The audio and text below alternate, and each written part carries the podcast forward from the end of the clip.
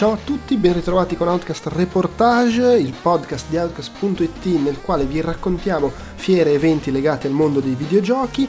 Questo episodio è il primo dei due dedicati alle 3 2019 in cui con un paio di ospiti vi raccontiamo la eh, fiera.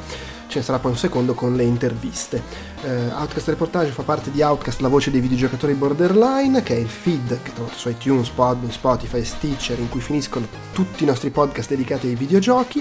Uh, potete trovarlo anche su Outcast.it, ovviamente per l'ascolto in streaming dal sito, e potete ascoltare tutti i nostri podcast anche sul canale YouTube, Outcast Live, uh, dove volendo c'è la comodità di poter cliccare sui minuti dei vari argomenti nella parte della descrizione dell'episodio per poter saltare di qua e di là comodamente. In tutti questi luoghi poi trovate anche i nostri altri podcast, fra cui per esempio Outcast Weekly, in cui ogni settimana più o meno si parla per lo più di videogiochi.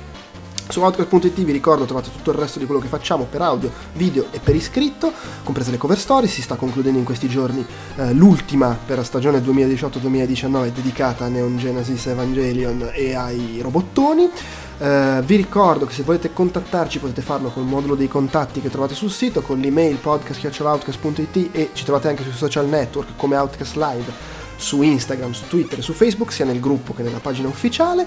E infine vi invito, se vi piace quello che facciamo, a condividere i contenuti sui social network, a votarci e recensirci su iTunes. E se volete darci una mano sul piano economico potete fare acquisti tramite i vari link convenzionati che trovate sul sito, c'è Amazon Italia, Amazon UK, Tostadora, Epic Game Store e eh, ci sono le magliette su Threadless eh, oppure potete farci donazioni dirette con Patreon ricorrenti, con PayPal occasionali. Eh, in quel caso, tra l'altro, per ringraziarvi, vi sbattiamo il nome nella Hall of Fame sul sito, che è così una cosa penso simpatica.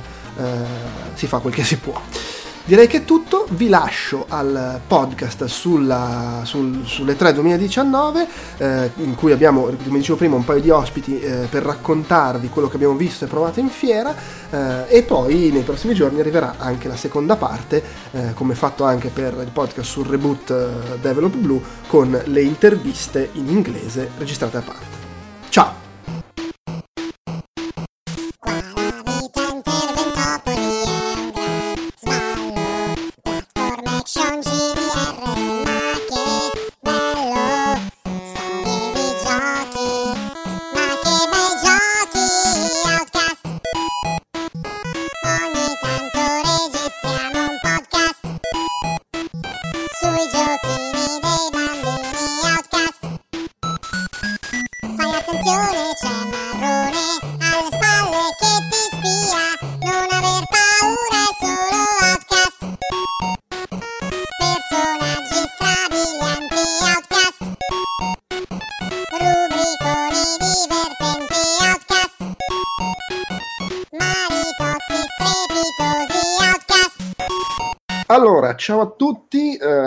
Qua per chiacchierare di E3 2019, io sono Andrea Maderna, eh, qui ehm, come al solito si è organizzata una roba un po' losca con gente presa da, da varie testate importantissime italiane eh, che, che, si è unita a, alla registrazione, io sono stato là a Los Angeles per IGN eh, e c'è con me Marco Muttura che è andato per Every ciao Marco. Ciao, ciao, grazie per l'invito e poi inviato invece di Eurogamer Luca Forte.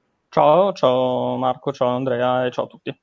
Esatto, e poi forse, chi lo sa, se, se il Cosmo lo permette, si aggiungerà in corsa anche Alessandro Zampini, che era lì anche lui per IGN, sarebbe importante perché insomma ha giocato a Final Fantasy VII Remake. Esatto, è l'unico motivo per cui lo vogliamo. esatto, non frega, frega, niente. In realtà ha giocato anche altre robe interessanti, non, non, non, che ci tenga le sue opinioni, ma ha giocato...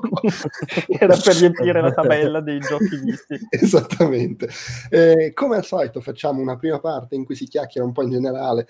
Ehm, della fiera, diciamo così, e delle conferenze, cercando di non dilungarci troppo. E, e, poi invece possiamo commentare i giochi che noi, proprio noi tre, abbiamo visto, provato, quindi sicuramente mancheranno cose. Per esempio, se non arriva Zampa, niente Final Fantasy VII. Però, che quindi è... per noi non è esistito, non la delusione della fiera non l'hanno mostrato. Esattamente, esattamente. Vabbè, però insomma, mi, mi sembra giusto dare la nostra esperienza in prima, pre, come dire, eh, in prima persona, ecco. Ehm, allora, io eviterei, un po' perché ce ne sono state 162, anche se metà erano non importanti, ma eviterei di commentare le conferen- conferenze una per volta, tanto più che eh, a mia insaputa, mentre eravamo a Los Angeles, eh, gli sciamannati gli altri di Outcast si sono messi lì e hanno fatto un video tipo di un'ora in cui ne parlano. Eh, e quindi chi ci tiene ad avere il parere di Outcast, tra virgolette, può recuperarsi quel video su YouTube. Eh, però non lo so, eh, mi interesserebbe sentirvi dire che se ci avete qualche cosa di particolare in generale, un'opinione su come è stato questo E3 o cose che vi sono rimaste, la conferenza che vi è piaciuta o quella che vi ha fatto vomitare, sì. robe del genere. Secondo me, eh, se posso provare a lanciare lì la provocazione, cioè il, a me questo E3 non è dispiaciuto, anzi è piaciuto, a differenza di quanto magari si sente, si sente un po' online ma considerando il fatto che non è più la conferenza, cioè non è più la fiera di tre giorni, massimo quattro, perché il giorno prima c'erano tutte le conferenze, ma è diventata la due settimane di, eh, in cui l'industria dei videogiochi mostrava i prossimi mesi. Come giustamente tu hai scritto, hai compreso tra le varie conferenze anche quella di Stadia, cioè quest'anno davvero per la prima volta l'E3 non è stato semplicemente Los Angeles, quei tre giorni, ma sono state le due settimane di annunci partendo da Stadia, finendo con Death Stranding, cioè eh, passando da Death Stranding, esatto. Call of esatto. Duty, Pokémon, eh, Avengers, cioè comunque quello che magari in alcuni sono rimasti delusi perché appunto in quei tre giorni alla fine i giochi erano tutti fatti, quindi non c'era quasi più niente da scoprire. Però se vediamo nell'arco delle due settimane precedenti, secondo me l'industria ha dato un grandissimo segno di vitalità e nei prossimi mesi arriveranno un 10-15 potenziali capolavori perché appunto uh, hanno annunciato due console, cioè hanno specificato meglio due console che sono Stadia e la nuova, la nuova Xbox. Uh, diversi servizi interessanti per, per, i videogiocatori, Stadia di nuovo, l'Xbox Game Pass Plus e quello di Ubisoft. Pass Alpha, quello lì. Esatto, cioè sempre sono dei, dei cacchio di uh, scioglilingua. Eh, poi hanno annunciato un sacco di giochi, forse non di enorme cabotaggio, però appunto mi viene in mente i Flight Simulator sanno 15 anni che i vecchi di tutto il mondo stanno aspettando come, come il messia.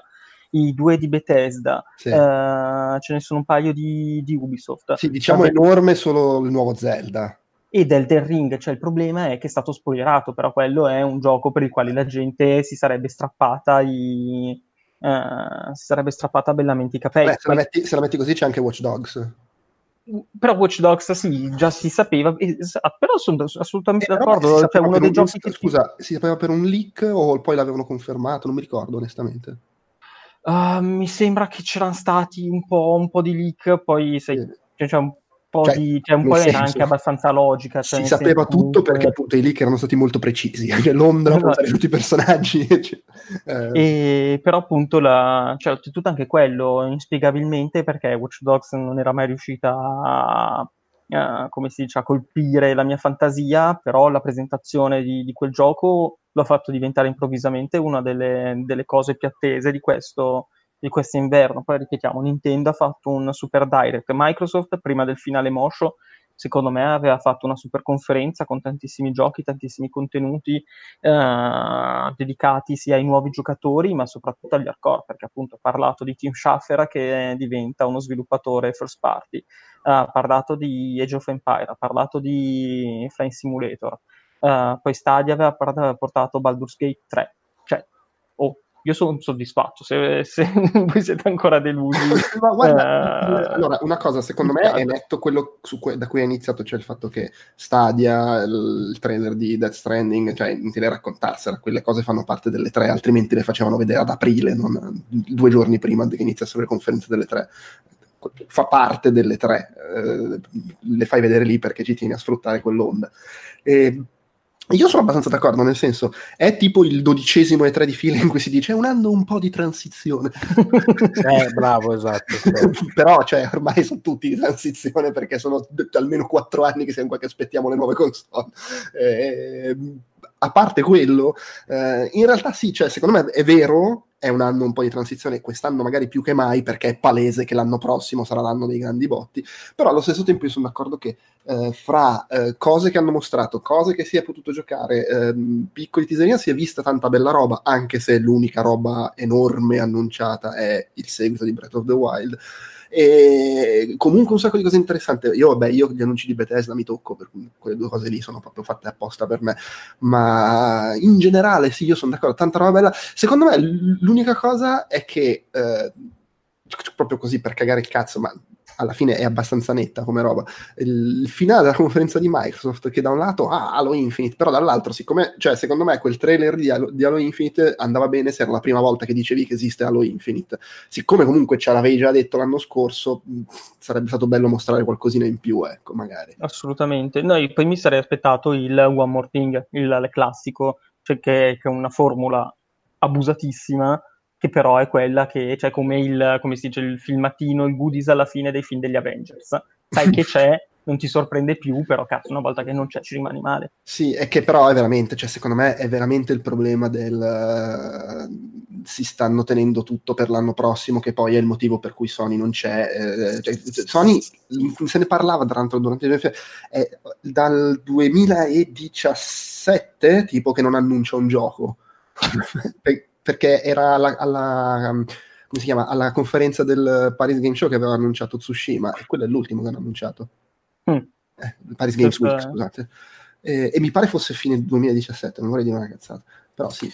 Eh, Io Vai, vai, vai Marco. No, vai. io voglio fare un po' il bastian contrario, nel senso che secondo me, cioè, tutto vero che, ehm, come dire, ci sono comunque stati annunci e non è che sia stata l'edizione della merda definitiva, però è anche altrettanto vero, almeno per quanto mi riguarda, che... Eh, cioè, sottotono comunque lo è stata questa edizione, nel senso che eh, è chiaro che sarebbe stato difficile immaginarsi chissà quali, quali, release, quali annunci e quali cose a sorpresa, no? penso magari anche uh, a volte a, quelle, a, quegli annunci che ne so, mm, poteva essere pensabile o comunque auspicabile, mettiamola così, che ne so, che Microsoft droppasse Ori durante l'estate o cose del genere e invece, cioè, mh, mm, secondo me l'edizione è, ma- è mancata in in generale da, da, da, più punti di vista, anche eh, secondo me eh, sul, sullo show floor lì in fiera c'era un po' la sensazione di eh, minchia che è andata un po' così, eh, sia in termini di presenze di, di, pubblico, sia in termini un po' di entusiasmo palpabile lì eh, a Los Angeles, non so, l'ho vissuta davvero un po' come un'edizione trascurabile. Ecco, sì, lì prob- il problema alla fine è, è, anche, a parte appunto dicevamo, cioè alla fine Microsoft le cose che ha annunciato sono cose un po' particolari, cioè appunto Flight Simulator, che, eh, cioè robe che per il suo pubblico sono anzi, anche importantissime, però è chiaro che le cose console non le puoi annunciare perché se stai facendo roba console sarà per la prossima console. No, è chiaro, cioè, si, si è sentito no, tanto però questa... No, certo, sì, ma però secondo me il problema era che Microsoft non era in fiera, era dall'altra parte della strada, cioè secondo me è anche una eh, roba eh, molto... Anche quello, nel senso, nel momento in cui Electronic Arts, che per quanto abbia pochi giochi, però comunque sem- quando era in fiera era una presenza grossa. Electronic Arts è fuori, Microsoft è fuori, Sony non c'è. Cioè, anche proprio in termini di, eh, appunto, di sei cioè, nella fiera, puoi... giri, vedi e provi cose, c'era obiettivamente poca roba. Eh, eh. Che era comunque è una prosecuzione di una tendenza degli ultimi anni, perché comunque anche l'anno scorso non è che fosse troppo diverso. Sì, Sony c'era, ma aveva tipo un decimo dei giochi che tradizionalmente portava come con tutta la, il battaglione indie e robe del genere. Eh, lì è un po' la, le, percorso, la parabola discendente del, della massa di roba delle tre che mi chiedo se sarà invertita l'anno prossimo. Quando... Eh sì, esatto. E poi vabbè, io voglio dire che personalmente da Microsoft mi sarei aspettato nettamente qualcosa in più. Cioè non mi sarei aspettato l'annuncio della nuova console in pompa magna, anche se sarebbe stato bello, perché secondo me pensare di andare avanti per un altro anno e mezzo con Xbox One eh, fa abbastanza un mix tra ridere e preoccupare, nel senso che comunque è una console che non gira da, da mai fondamentalmente e che cioè, ci poteva anche stare di dire va bene pensioniamola e buttiamoci in una nuova generazione un po' prima.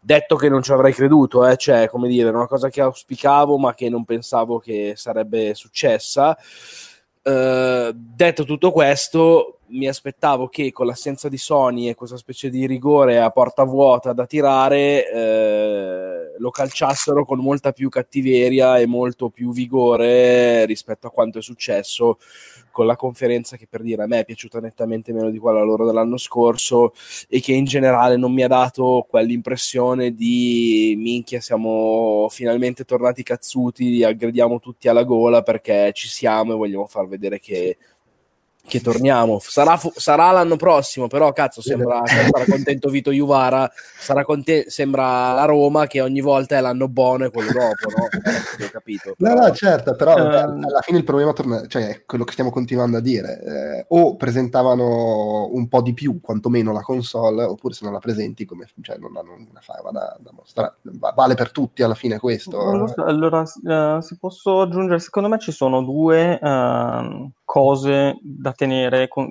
cioè queste sono assolutamente mie, mi metto a fare tipo Pacter, il, quello che guarda nella sfera di cristallo.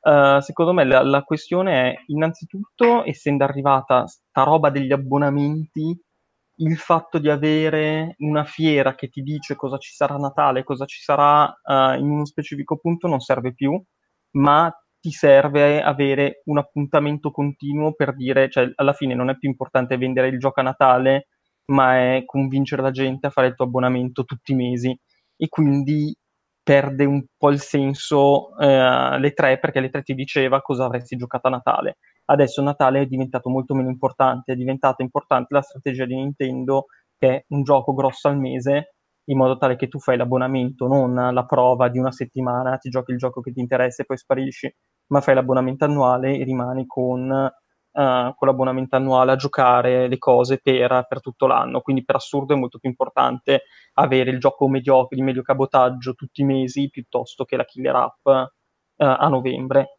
E uh, appunto l'altra roba è che secondo me Microsoft ha proseguito in quella che è la sua vera politica, che è proprio quella di staccarsi dall'hardware e presentare e appunto vendere il suo abbonamento. Cioè la grossa risposta, quasi quasi, secondo il mio modestissimo parere, non è che non ha presentato una nuova console, è che ha detto che a 15 euro, no, 12,99 addirittura, tu puoi giocare tutti i giochi su Xbox, su PC e hai anche il Gold. Oltretutto, se hai una console, un Xbox, il tuo gioco lo puoi giocare da novembre in streaming ovunque. Cioè Microsoft in maniera abbastanza sotto le righe, però ha dato una risposta. A tutti, ha detto che è pronta a competere con Sony se fa una console, con Stadia per il suo servizio online, con addirittura anche Steam perché comunque sta proponendo un servizio molto interessante anche su PC.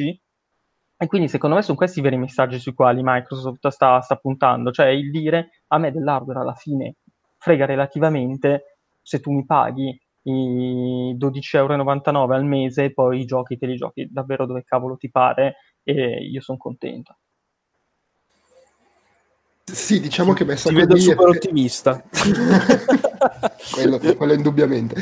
È, è più un, E3 forse da, da chiacchiera, da uh, potenziale, da cose interessanti che da guarda quanta figata che hanno annunciato, proprio come giochi intendo, come il, il, il è mancato quello che piace tanto a te Marco, lo so, una raffica un po' più grossa di cose tipo ah comunque stiamo a fare Breath of the Wild 2. Sì, sì, sì, no, assolutamente, nel senso, secondo me le tre è, è quel momento lì eh, che nonostante tutto, nonostante i cambiamenti, nonostante i, il mercato che magari va da un'altra parte, nonostante le tre stesso che va un po' da un'altra parte, secondo me è e può ancora rimanere, lo si è visto appunto sia nel momento Breath of the Wild, ma, ma in generale, cioè è quella ancora secondo me quel momento che ha la capacità di farti sognare. E se si perde un po' quel quella valenza lì di comunicazione, come dire, la vedo più come un'occasione persa. Così come sinceramente, giusto per buttarla lì, secondo me anche l'assenza di Sony alla fine è un po' un'occasione persa. Nel senso che è vero che eh, non avevano probabilmente chissà che cosa da presentare. Sì, però i competitor diretto ha annunciato che va avanti un anno e mezzo con la console ed è una console che non ha uh, Ghost of Tsushima, che non ha Death Stranding, che non ha The Last of Us 2, e cioè me coglioni, già basterebbe quello, ma uh, oltretutto per quello che hanno fatto vedere gli altri, se anche Sony si fosse limitata a uh, continuare a mostrare quei tre giochi che aveva mostrato di fatto un anno prima, con le stesse modalità dell'anno prima, quindi focalizzandosi solo su quelli, o tornando invece al più tradizionale modo di presentare le cose appunto più classico, mettendoci anche multipiattaforma, non credo che l'impressione sarebbe stata sì, ma che pochezza da parte di Sony. Cioè, poi è chiaro, avranno avuto le loro ragioni aziendali per non esserci. Però, come dire, alla luce di quello che hanno fatto vedere gli altri, ok, Nintendo si è spaccato, Microsoft secondo me per niente, alla luce di tutto questo, come dire, il fatto che Sony non ci fosse, secondo me, un po' è, ha, ha, pesato ulteriormente. Potevano comunque esserci, via. Beh, però, ripeto, secondo me Sony alla fine c'è stata perché Dead Stranding l'ha presentato cioè, sì, tu non sapevi, sì. cioè, anzi, c'erano le. Non tu, ovviamente, Marco. Sì, sì, sì, c'è, c'è stata col gioco di cui era pronta a dare una data d'uscita. Esatto, cioè, l'ha, l'ha, mostrato il gameplay. Uno ha, ha mostrato che non era un appunto, un, cioè che c'era il gioco, visto che in tanti dubitavano che, che ci fosse realmente sì, e non fosse una trollata. Eh, l'ha fatto vedere, ha dato la data di lancio, ha presentato, ha presentato tutto, cioè quindi quella è stata per assurdo è stata una presentazione alle tre ancora più stringata rispetto l'anno scorso avevano presentato quattro giochi quest'anno lei ne ha presentato solo uno. Due settimane prima però secondo me mh, ripet- come abbiamo detto prima eh, alla fine la settimana degli annunci era, cioè, era già cominciata. Cioè la, la, la gara per avere, per avere la visibilità già, era già partita sì, Vabbè, io, mettiamo io... allora che poteva esserci anche in modo più tradizionale, via. Dai. Ok, perfetto. Eh, sì, no, quello sicuramente. Ecco, io, a parte che, vabbè, però lì poi si entra anche nel gusto personale. Io personalmente la conferenza Nintendo, cioè capisco, eh, però non l'ho vissuta con particolare più entusiasmo di quella Microsoft, ma è proprio per una questione di la maggior parte dei giochi che hanno mostrato mi toccano, mi tocca relativamente. Eh, me, io pers- personalmente, io mm, più che magari il lato conferenza sottotono, forse se dovessi dire, o pa- patisco di più il, la parte di fiera vera e propria, la parte di show floor un po' sottotono, o meglio, non la patisco perché figata che ci sono meno appuntamenti e non si impazzisce per quello di qua e di là, però obiettivamente fa un effetto diverso andare lì e c'è talmente tanta roba che non sai come fare a provarla. Sì, sì che in 5 sai 27.000 appuntamenti e qui che avevi giorni interi vuoti. Di... Sì, eh, Prova ad andare sullo la... cioccolato a trovare qualcosa. Sì, secondo me era anche tempo... una cosa visibile, cioè nel senso c'era il padiglione quello dove South. tradizionalmente c'era Sony e... sì, sì, esatto, che era, che era pieno di robaccia che cioè, il museo delle la Milan Games Week troverebbe spazio. Sì, sì, hai ragione. cioè, è sicuramente più vivibile per noi lato proprio sopravvivenza umana, però a livello di eh, potenza di quello che c'è si passa da cacchio, mi piacerebbe provare tutti quegli indie, ma non ce la posso proprio fare come tempo a vabbè, provo gli indie perché non c'è un cazzo da fare. Quindi, que- que- questa è un po' la differenza e secondo me questa differenza si sente anche poi nel volume di articoli che vengono prodotti, eccetera, di, di, di roba di, di, cui si parla. Sì, i giochi ce n'erano, però obiettivamente ce n'erano un po' meno di, altre occasioni. La cosa che mi ha stupito è che c'era anche tantissima gente in meno rispetto agli anni scorsi. Questa è la sì, cosa sì. che più mi ha impressionato. Beh, eh. allora ave- avevano detto di base, eh, avevano detto anche lato pubblico che avrebbero venduto meno biglietti. Adesso non so dirvi i numeri esatti, però mi ricordo di aver letto l'annuncio che ne avrebbero venduti di meno, proprio come scelta, non perché la gente ne voleva di meno. Probabilmente un po' quello, un po' il fatto che comunque la gente la smisti con eh, i play di qua, Microsoft di là, eccetera, e un po' appunto non c'è Sony, magari questo attira meno, meno cioè magari immagino che Uh, se IGN America, GameSpot America, eccetera, vanno comunque in 200 perché stanno lì, magari le spedizioni internazionali della stampa vanno un po' con un po' meno gente perché c'è meno roba da fare. No, ma anche perché ragazzi consideriamo che per un, una, uno del pubblico, tra virgolette, normale, una persona comune, cioè gli costa 600 euro entrare. No, certo, sì, cioè, sì. Entrare già io ho sempre avuto dubbi, nel senso che uno va, legge che alle tre ci sono Zelda della Us, Mortal Kombat, non so, mettiti tutti i giochi che volete e va lì e pensa, ah, cazzo che figata, li provo tutti. Sì, poi va lì, scopre che ci sono. Metà sono porte chiuse, l'altra metà c'è 6 ore di coda per uh, provarlo e quindi alla fine fai tutto questo sbattimento per provare due giochi. Non so come la prendi. Uh, quest'anno in particolare, con addirittura proprio meno giochi anche annunciati sulla carta, ci sta che abbiano detto sì, no, sì. limitiamo un po' perché altrimenti la gente ci uccide. Sì, sì beh, poi, e poi comunque la gente va fuori, va da Microsoft, va da, da Electronic Arts, va da, dalle altre robe anche immagino.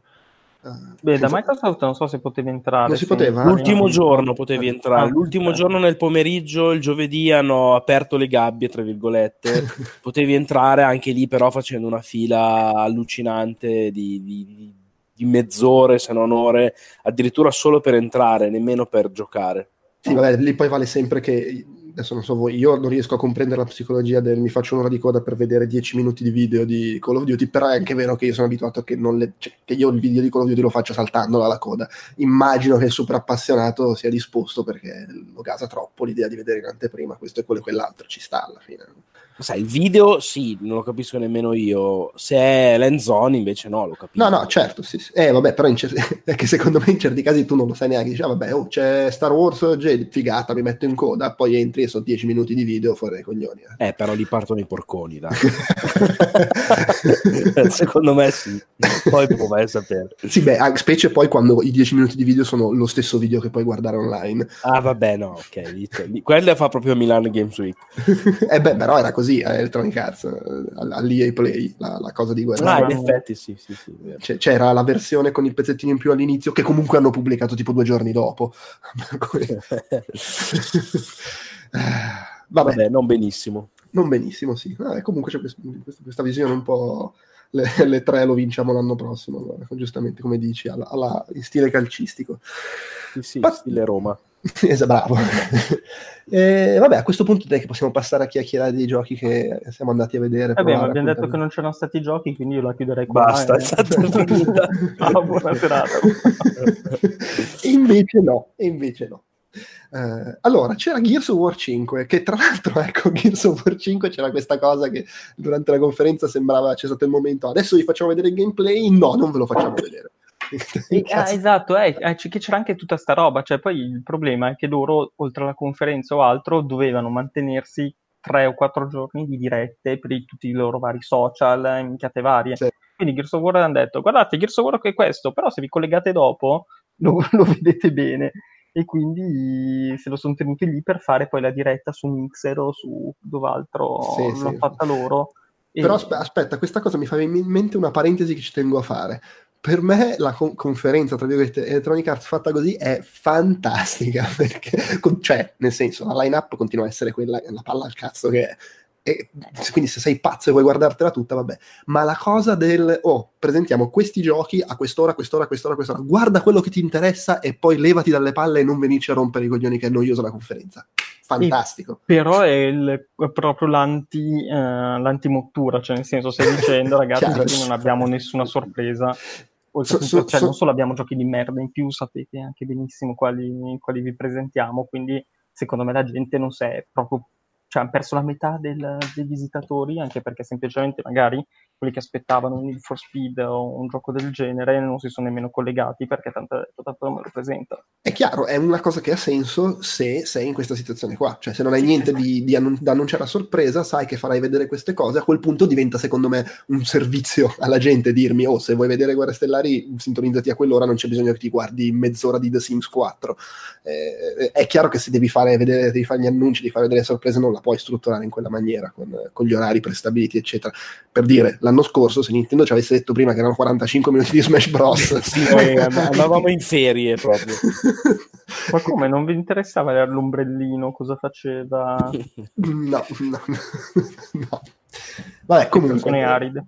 Dai, proseguiamo. Dici, dici, di Gears of War 5, Luca, che sei andato a provarlo tu. Allora, Gears of War 5 si potrebbe anche chiamare Left 4 Dead 3, perché ah. la modalità che hanno presentato ricordava molto quella del classico gioco di Valve, cioè a dire con tutte le, eh, appunto mettendo tutte le mani avanti del caso, perché appunto Left 4 Dead aveva l'intelligenza artificiale, il director super, super evoluta, era un gioco basato appunto sulla cooperativa, cioè era un altro spessore, un altro genere di gioco, però l'idea è quella, con uh, tu e altre due persone partite a, a, in un livello e dovete correre alla fine prima che scada il, il tempo e eh, durante il percorso, oltre ai classici combattimenti, ci saranno qualche piccolo puzzle, tipo da aprire delle porte o minchiate del genere, ma soprattutto c'è una scarsità di munizioni davvero notevole che costringe ad usare, oltre alle cercare di usare le classiche mosse di, di Gears of War, quindi o l'esecuzione o la ricarica attiva per avere maggiore efficacia nel, nello sparare, Uh, poi bisogna anche usare le abilità specifiche delle classi di, di personaggi, uh, che per esempio uno crea uno scudo, l'altro invece proprio crea delle nuove munizioni e quindi si è spinti a collaborare con uh, i compagni per, per, riuscire a sopravvivere perché sennò si rimane davvero senza, senza munizioni dopo pochissimi secondi. Mm, la modalità è divertente, ci, ci sta abbastanza bene con il, um, col gameplay di, di Gears of War, ovviamente non mancano tutte quelle finezze che dicevamo prima di, di Left 4 Dead, quindi l'intelligenza artificiale non, non, si modella, non si modifica in base all'andamento della partita, uh, i livelli sono quelli classici, quindi alla fine sono corridoioni nei quali bisogna uh, usare le coperture per, per muoversi, però direi che, che funziona abbastanza bene ed è potenzialmente una buona, una buona aggiunta alla classica, uh, al classico pacchetto di Gears of War che è fatto dalla campagna, dalla modalità vabbè, cooperativa, dal versus e dall'orda. Quindi a me non è dispiaciuto pensandola come una parte di un tutto. Uh, ovviamente andrà approfondita per vedere se magari c'è maggiore giocabilità, se ci sono uh, degli elementi casuali che, che, quindi possono rendere le partite uh, differenti e cose di questo tipo. Eh, io mi trovo sempre. Mi affascina sempre questa cosa che io Gears of War ci ho giocato abbastanza online, ma mai più di tanto. E per me è sempre stato l'avventura single player. Mentre poi vado alle tre. No, e... per la gente non è così. Eh no, infatti, cioè, viene presentato puntando a bestia sul multiplayer, ma giustamente, eh, per carità. Eh, però è sempre, sempre, un po' quella dissonanza fra... Eh, perché è molto, cioè appunto, più che altro secondo me è proprio una differenza tra Europa e Stati Uniti, cioè secondo me negli Stati Uniti è dove l'online è stato super, super ah. pompato, magari anche una questione di età, perché per esempio appunto Mergis of War, come dicevi tu, è la storia, però io l'ho giocata tutta in cooperativa. Cioè, sì, per me Gears of War è il gioco in cooperativa, cioè lo, la storiona nella quale con, con gli amici ci si trovava per, per ammazzare un po', un po', di locuste. Sì, poi in realtà ripensandoci ai primi ho comunque giocato abbastanza anche in competitivo e che poi andando avanti sono entrato nella fase della mia vita in cui non c'ho tempo per il multiplayer e quindi l'ho un po' abbandonato. Pensavo è arrivata la fase nella tua vita nella quale si arrivava con la gente che tipo non faceva tempo per mettere il piede nel, no, nell'arena che ti segavano via a metà. Quella è iniziata quando è arrivato internet. Ok. con Quake 3 proprio. I momenti di gloria sono stati ra- rari e molto sparsi qua e là. Sono stati però, eh, attenzione. Ehm, tu invece Marco, che sei un fan storico, tu, tu, ma te Marco Gears sei ancora gasato? Me, ti... Ma in realtà, nel senso, mi è sempre piaciuto, ma mi è un po' scesa, diciamo. Okay. Tra l'altro questo non ho avuto modo di provarlo in prima persona perché ho poi provato a tornare, ma appunto c'era sempre una coda infernale e anche sti cazzi. Sono curioso di vedere dove porteranno la campagna eh, sinceramente, perché secondo me Gears in realtà eh, il, il, quarto a me è piaciuto tutto sommato e credo che sia un... La campagna? Sì, a me, a me, è piaciuta anche la campagna del 4, però secondo me... è una cosa sulla quale andiamo d'accordo. Eh, secondo me però... dibattito. Però secondo me il problema del, di Gears è, è, proprio in generale legato al fatto che eh, cioè, secondo me non va più bene così com'è, eh, o meglio, il 4 ancora potevano permetterselo di, di farlo così conservativo. Un altro episodio, secondo me, eh, con così poco coraggio, invece io non, non riuscirei più, tra virgolette, ad accettarlo. E sono curioso di vedere quanto in questo 5 hanno deciso poi in effetti davvero di sistemare le cose, di cambiare, di andare contro quello che è la tradizione che in realtà è stata poi creata oggettivamente da Gears, no? È il suo grande merito, però ehm, onestamente a me ehm, non, non, non, spiacerebbe eh, se seguissero le orme di, dell'altro Gov, God of War, e avessero il coraggio di cambiare tutto. Non lo faranno perché è chiaro che non, non, sarà un capitolo così rivoluzionario, però voglio sperare che anche il fatto di presentarlo così male, non facendo vedere nulla della campagna e in generale in conferenza appunto mostrandolo e non mostrandolo. Qualcosina Oppure quel cazzo scorso, di trailer di Billie Eilish che vabbè lasciamo perdere ehm, nel senso spero che appunto sia perché comunque hanno qualche cosina da svelare. Non, sì, non secondo me che... magari c'è una campagna marketing che premerà davvero sull'acceleratore nei prossimi, nei prossimi mesi visto che alla fine il gioco del Natale è la loro sì. prima grande esclusiva da due anni a questa parte Uh, io mi immagino che Microsoft nelle prossime settimane ogni tot mostrerà un pezzo, un pezzo importante di, di, questo gioco e ci porterà appunto a avere hype per, per lui. Però appunto secondo me la questione già il come prima cosa mostrare un elemento nuovo, perché comunque l'aver recuperato le meccaniche di Left 4 Dead a distanza di così tanti anni li fanno sembrare nuovamente uh, originali, Fresche. secondo me è già un passo in avanti con, rispetto al 4, che era veramente il compitino. Sì, sì, in tutto e per tutto. E tra l'altro poi è stato poi, poi, andiamo avanti perché ma tu, tu citavi il, il, rilancio di God of War che, che poi è stato cioè, è spiccato particolarmente perché Gears 4 e questo God of War sono stati più o meno annunciati e portati avanti in, in contemporanea e spiccava tantissimo il fatto che uno era una reinvenzione totale e l'altro era vabbè il seguito eh, eh sì sì, sì, assolutamente. E, sfortunatamente però, cioè, quello che ha fatto Sony Santa Monica non è alla portata di tutti. Cioè, no, certo. Sì. Eh, sfortunatamente non è una così semplice. No, non è così semplice. Sai, co- sai cosa? C'è, c'è, c'è, c'è, un aspetto probabilmente che è quello da cui siamo partiti in questa, in questa conversazione, ovvero forse è più facile avere il coraggio di fare una reinvenzione così forte quando non hai la parte multiplayer attaccata. Mm, perché comunque la parte multiplayer, se la rivoluzioni, rischi di inimicarti tutta la community che ti ha seguito fino qua.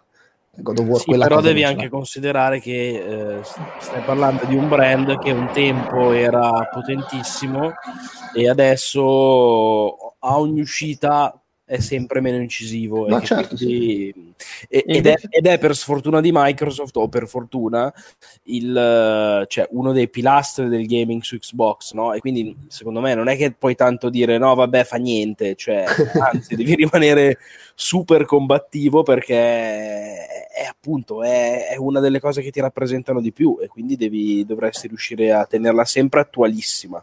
Sì, sì, no, quello... E secondo me c'è anche l'altra roba che, che, appunto si è vista anche con la serie di Halo con 343 Industries e che magari è anche più semplice ricostruire completamente da capo se sei quello che ha creato il gioco. Hai, magari senti meno responsabilità, dici alla mia creatura so benissimo, cos- cioè non c'è nessuno meglio di me che può, mm-hmm. che può farlo. I team che hanno preso Halo e Gears of War, nonostante magari condividano dei veterani con il team originale, però non hanno... Sì, uh, non sono eh, loro, tra esatto, virgolette. Esatto, cioè quindi secondo me in questo caso loro avevano, volevano dimostrare di essere, cioè non potevano andare oltre il compitino perché il loro compito era esattamente quello. Far vedere che erano già all'altezza, almeno sono all'altezza di quello, poi vediamo. Esatto, cioè che sono il team che riparta la tradizione. Lì, e... sarà da vedere se con Halo Infinite e la nuova console se la giocano come chance di fare sì, una roba veramente nuova. Esatto, c'è da dire che anche il terzo gioco che stanno facendo, quindi ci mancherebbe anche che, che prendano un po' di, di coraggio, mm-hmm. però secondo me appunto i precedenti due Halo li avessi fatti direttamente Bungie, appunto probabilmente sarebbero diventati Destiny. Infatti. E, c- sì, che però il, quel gioco è quello, ma con un'ampiezza di... cioè con, con un altro... Uh, come si dice, con un altro taglio e sarebbe stata l'operazione coraggiosa. Speriamo che Halo Infinite non sia semplicemente, vabbè, Destiny. Eh, no, esatto, esatto, cerchiamo di, di evitare. Vabbè, eh, andiamo avanti, andiamo avanti. Cyberpunk 2077, ma c'era un'altra presentazione hands-off, giusto? Sì, assolutamente, assolutamente. Ho, ho, cap- ho, visto, ho letto, ho capito male o ci sono stati i privilegiati super lusso che l'hanno potuto provare? no, no, hai capito male. No, okay. no, no, nessuno non, ci ha messo le mani sopra. No, no, no, nessuno ci ha messo le mani sopra. Uh, quello che io ho visto, um, sinceramente, dopo un anno fa Ehm, in cui veramente sono uscito semi sconvolto, direi, con una delle presentazioni per quanto mi riguarda più impattanti e proprio più incredibili di boh, dieci anni di tre. Uh, quello che ho visto invece quest'anno, per assurdo, mi ha deluso un po' e spiego bene perché.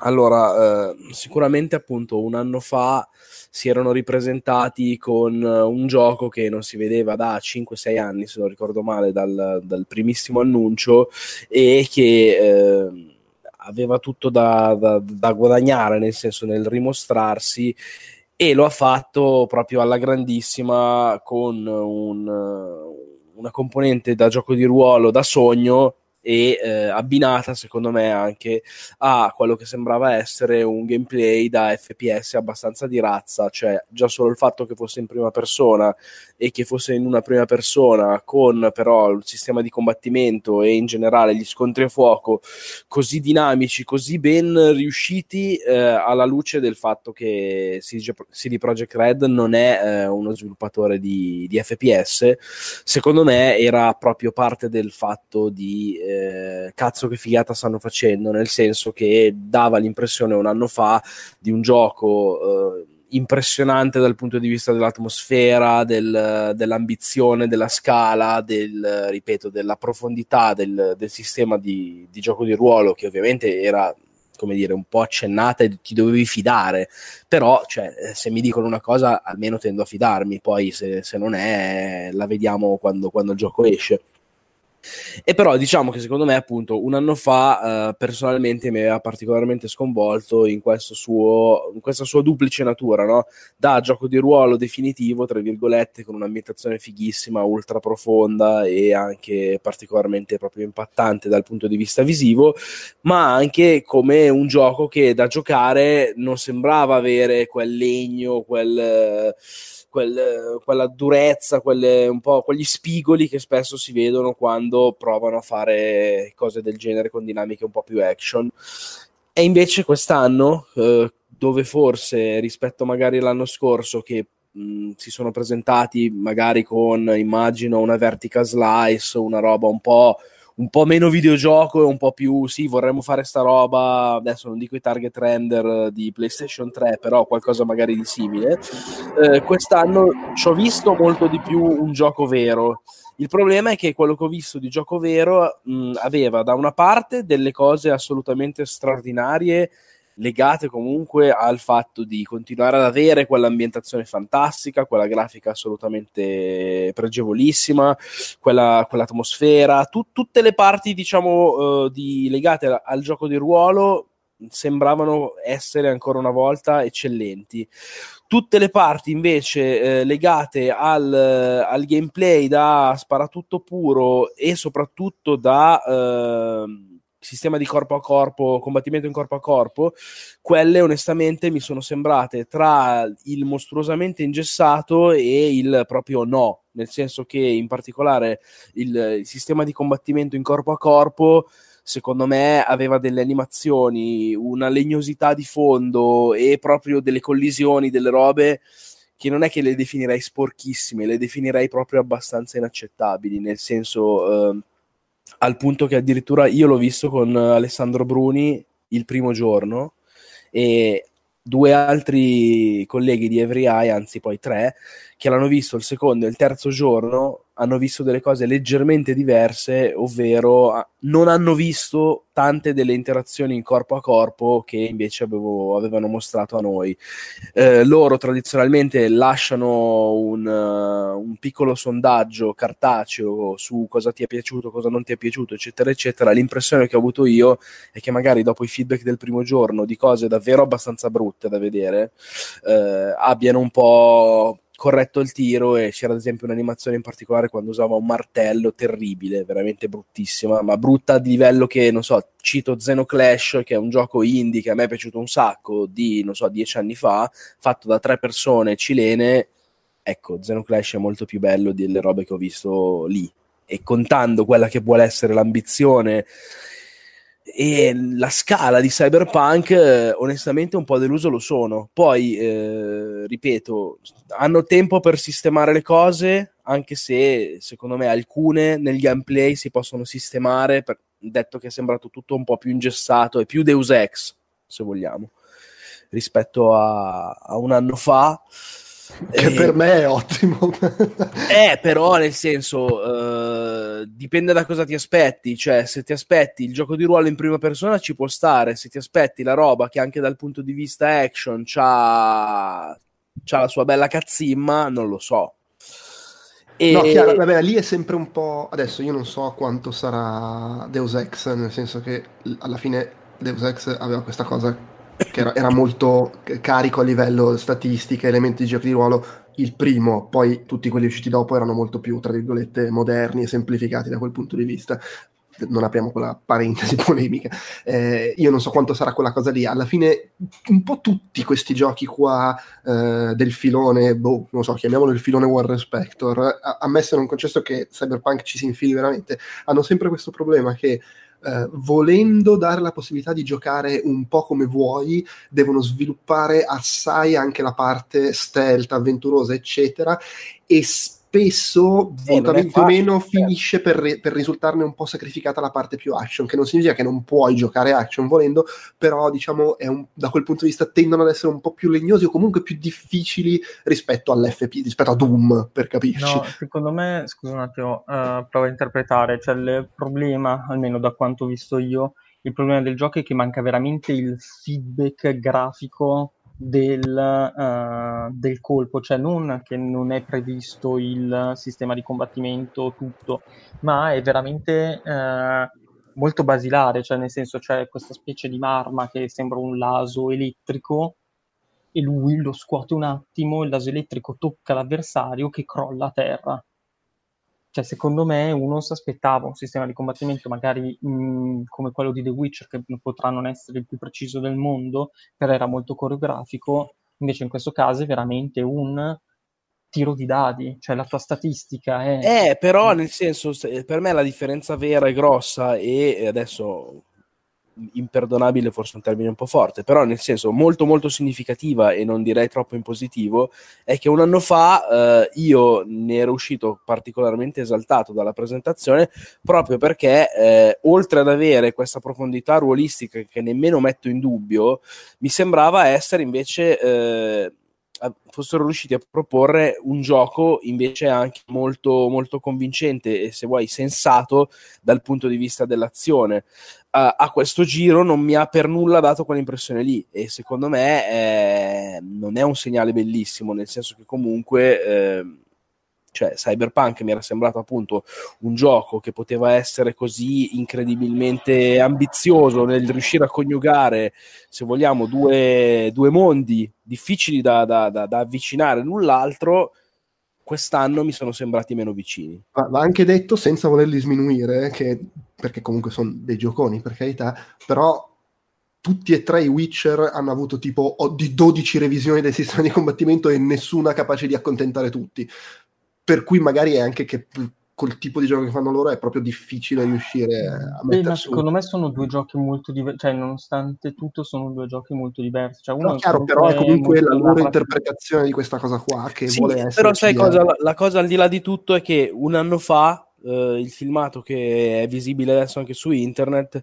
ripeto, secondo me non dava l'impressione di essere Call of Duty, per carità, però dava l'impressione di essere comunque, di avere comunque una uh, una sostanza da action FPS eh, di, di, di, di, livello, cioè interessante. Quest, quello che ho visto io quest'anno invece mi è sembrato estremamente più ingessato di così e quindi io, io, in quello ho visto un passo indietro. Beh, probabilmente è un po' l'effetto Bioshock Infinite, cioè un anno fa era quello che vorremmo fare e non era eh, una, una demo vera e propria e questo è, oh, questo è quello che ci sta venendo. Es- esatto, ci sta, ci sta vabbè, alla fine purtroppo, non lo so, cioè alla fine funziona così spesso, quando sei super ambizioso e poi però non riesci a fare... Incontri con la realtà, certo, certo. Sì, eh, il problema è che se tu il gioco lo presenti non col teaserino, ma con un'ora in cui fai vedere tutto quello che vuoi fare, poi la gente si aspetta che tu faccia quello, e vabbè, qua si, si apre tutta la, la, polemica su come si fa l'hype dei giochi e via dicendo.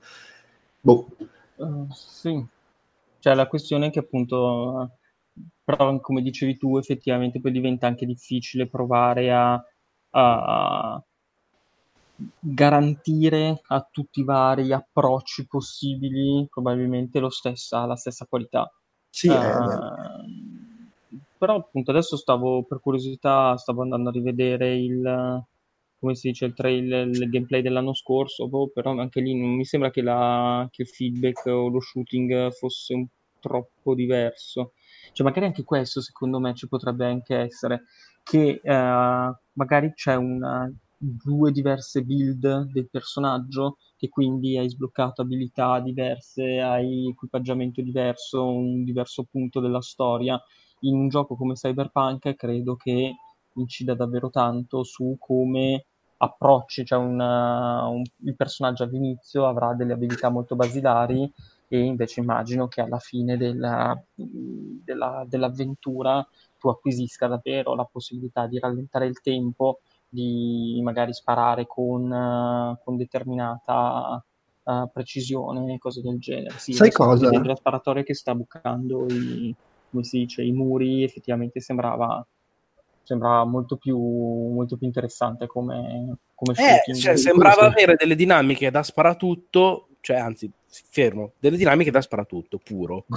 e, e, qui ho visto un'impostazione in prima persona, ma con minchia, un gesso proprio evidente. E quindi onestamente, cioè, siccome comunque il mio lavoro è dire le cose sono fighe, ma anche dire quelle che comunque mi hanno convinto meno, come in questo caso, non posso far finta di essere uscito eh, esaltato e con eh, il cazzo duro, per dirla in francese, come invece mi era successo esattamente un anno fa. Cioè, un anno fa io avevo visto delle robe che mi avevano fatto proprio impazzire, quest'anno meno.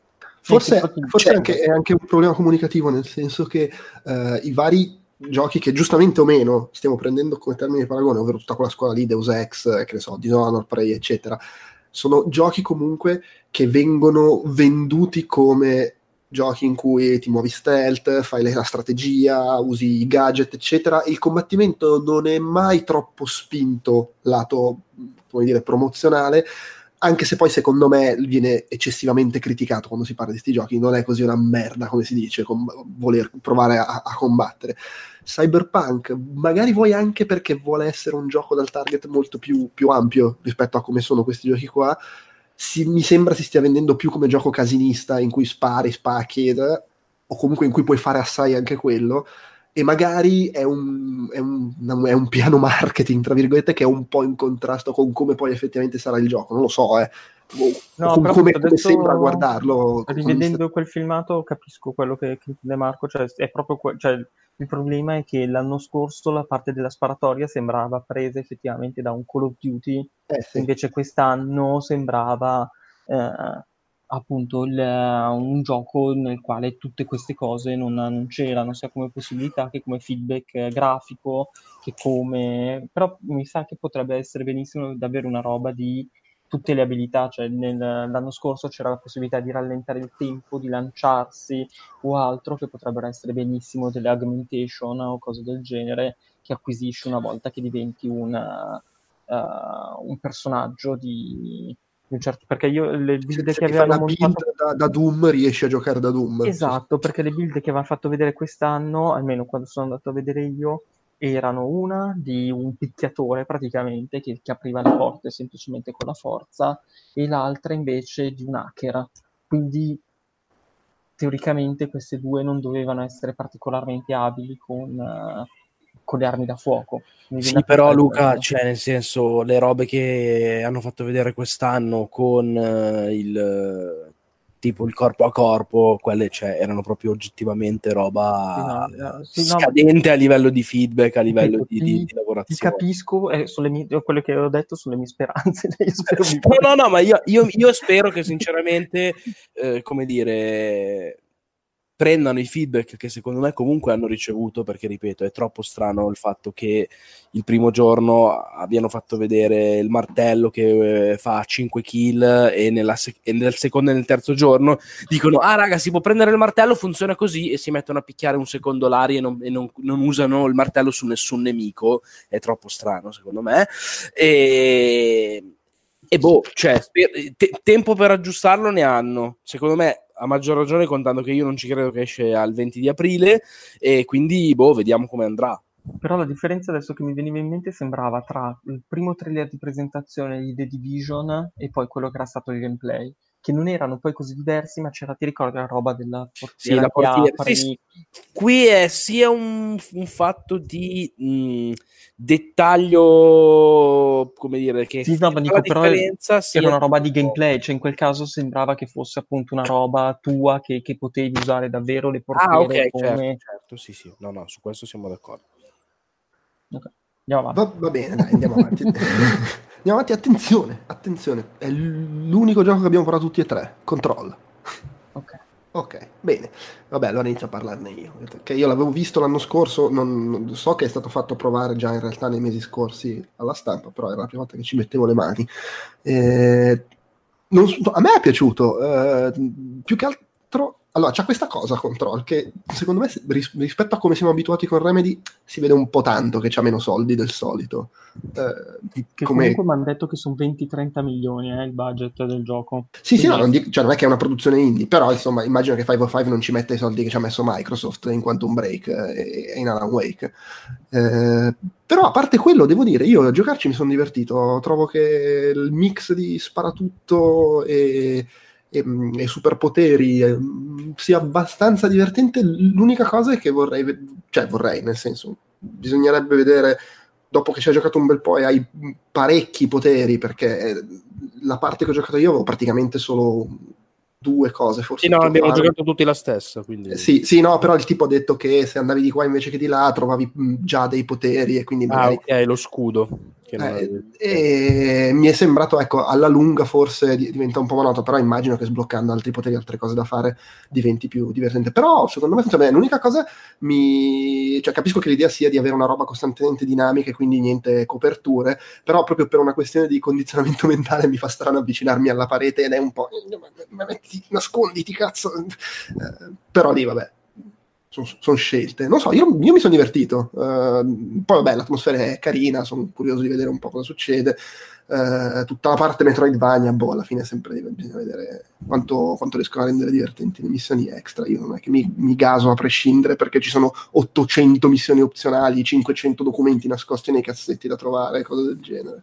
No, in teoria la, la cosa Metroidvania dovrebbe essere proprio uh, nella progressione del, cioè non semplicemente per l'esplorazione, ma dicono che dopo le, le missioni iniziali nel quali presentano la storia poi davvero il gioco si apre e diventa un mini, un mini open world, cioè sì. di, la, la, zona lì diventa un hub eh, nella quale giri e in base ai tuoi poteri eh, poi puoi, cioè, tipo arrivi davanti a una porta, non la puoi attraversare, una volta che acquisisci il potere corretto, torni indietro e tipo quella porta lì passi sopra. Sì. E magari se il potere lo acquisisci prima di un altro, vai prima di qua che, che esatto. di là e via dicendo, fermo restando che immagino ci sia comunque una storia di massima da seguire con dei paletti fissati. Esatto, secondo me il successo di quel gioco si scusate il, gio- il, il cosa di parole, si giocherà proprio sul, sulla storia, cioè se loro riusciranno a mantenere quello che è il loro punto di forza, che è il scrivere comunque delle, delle trame abbastanza interessanti, con personaggi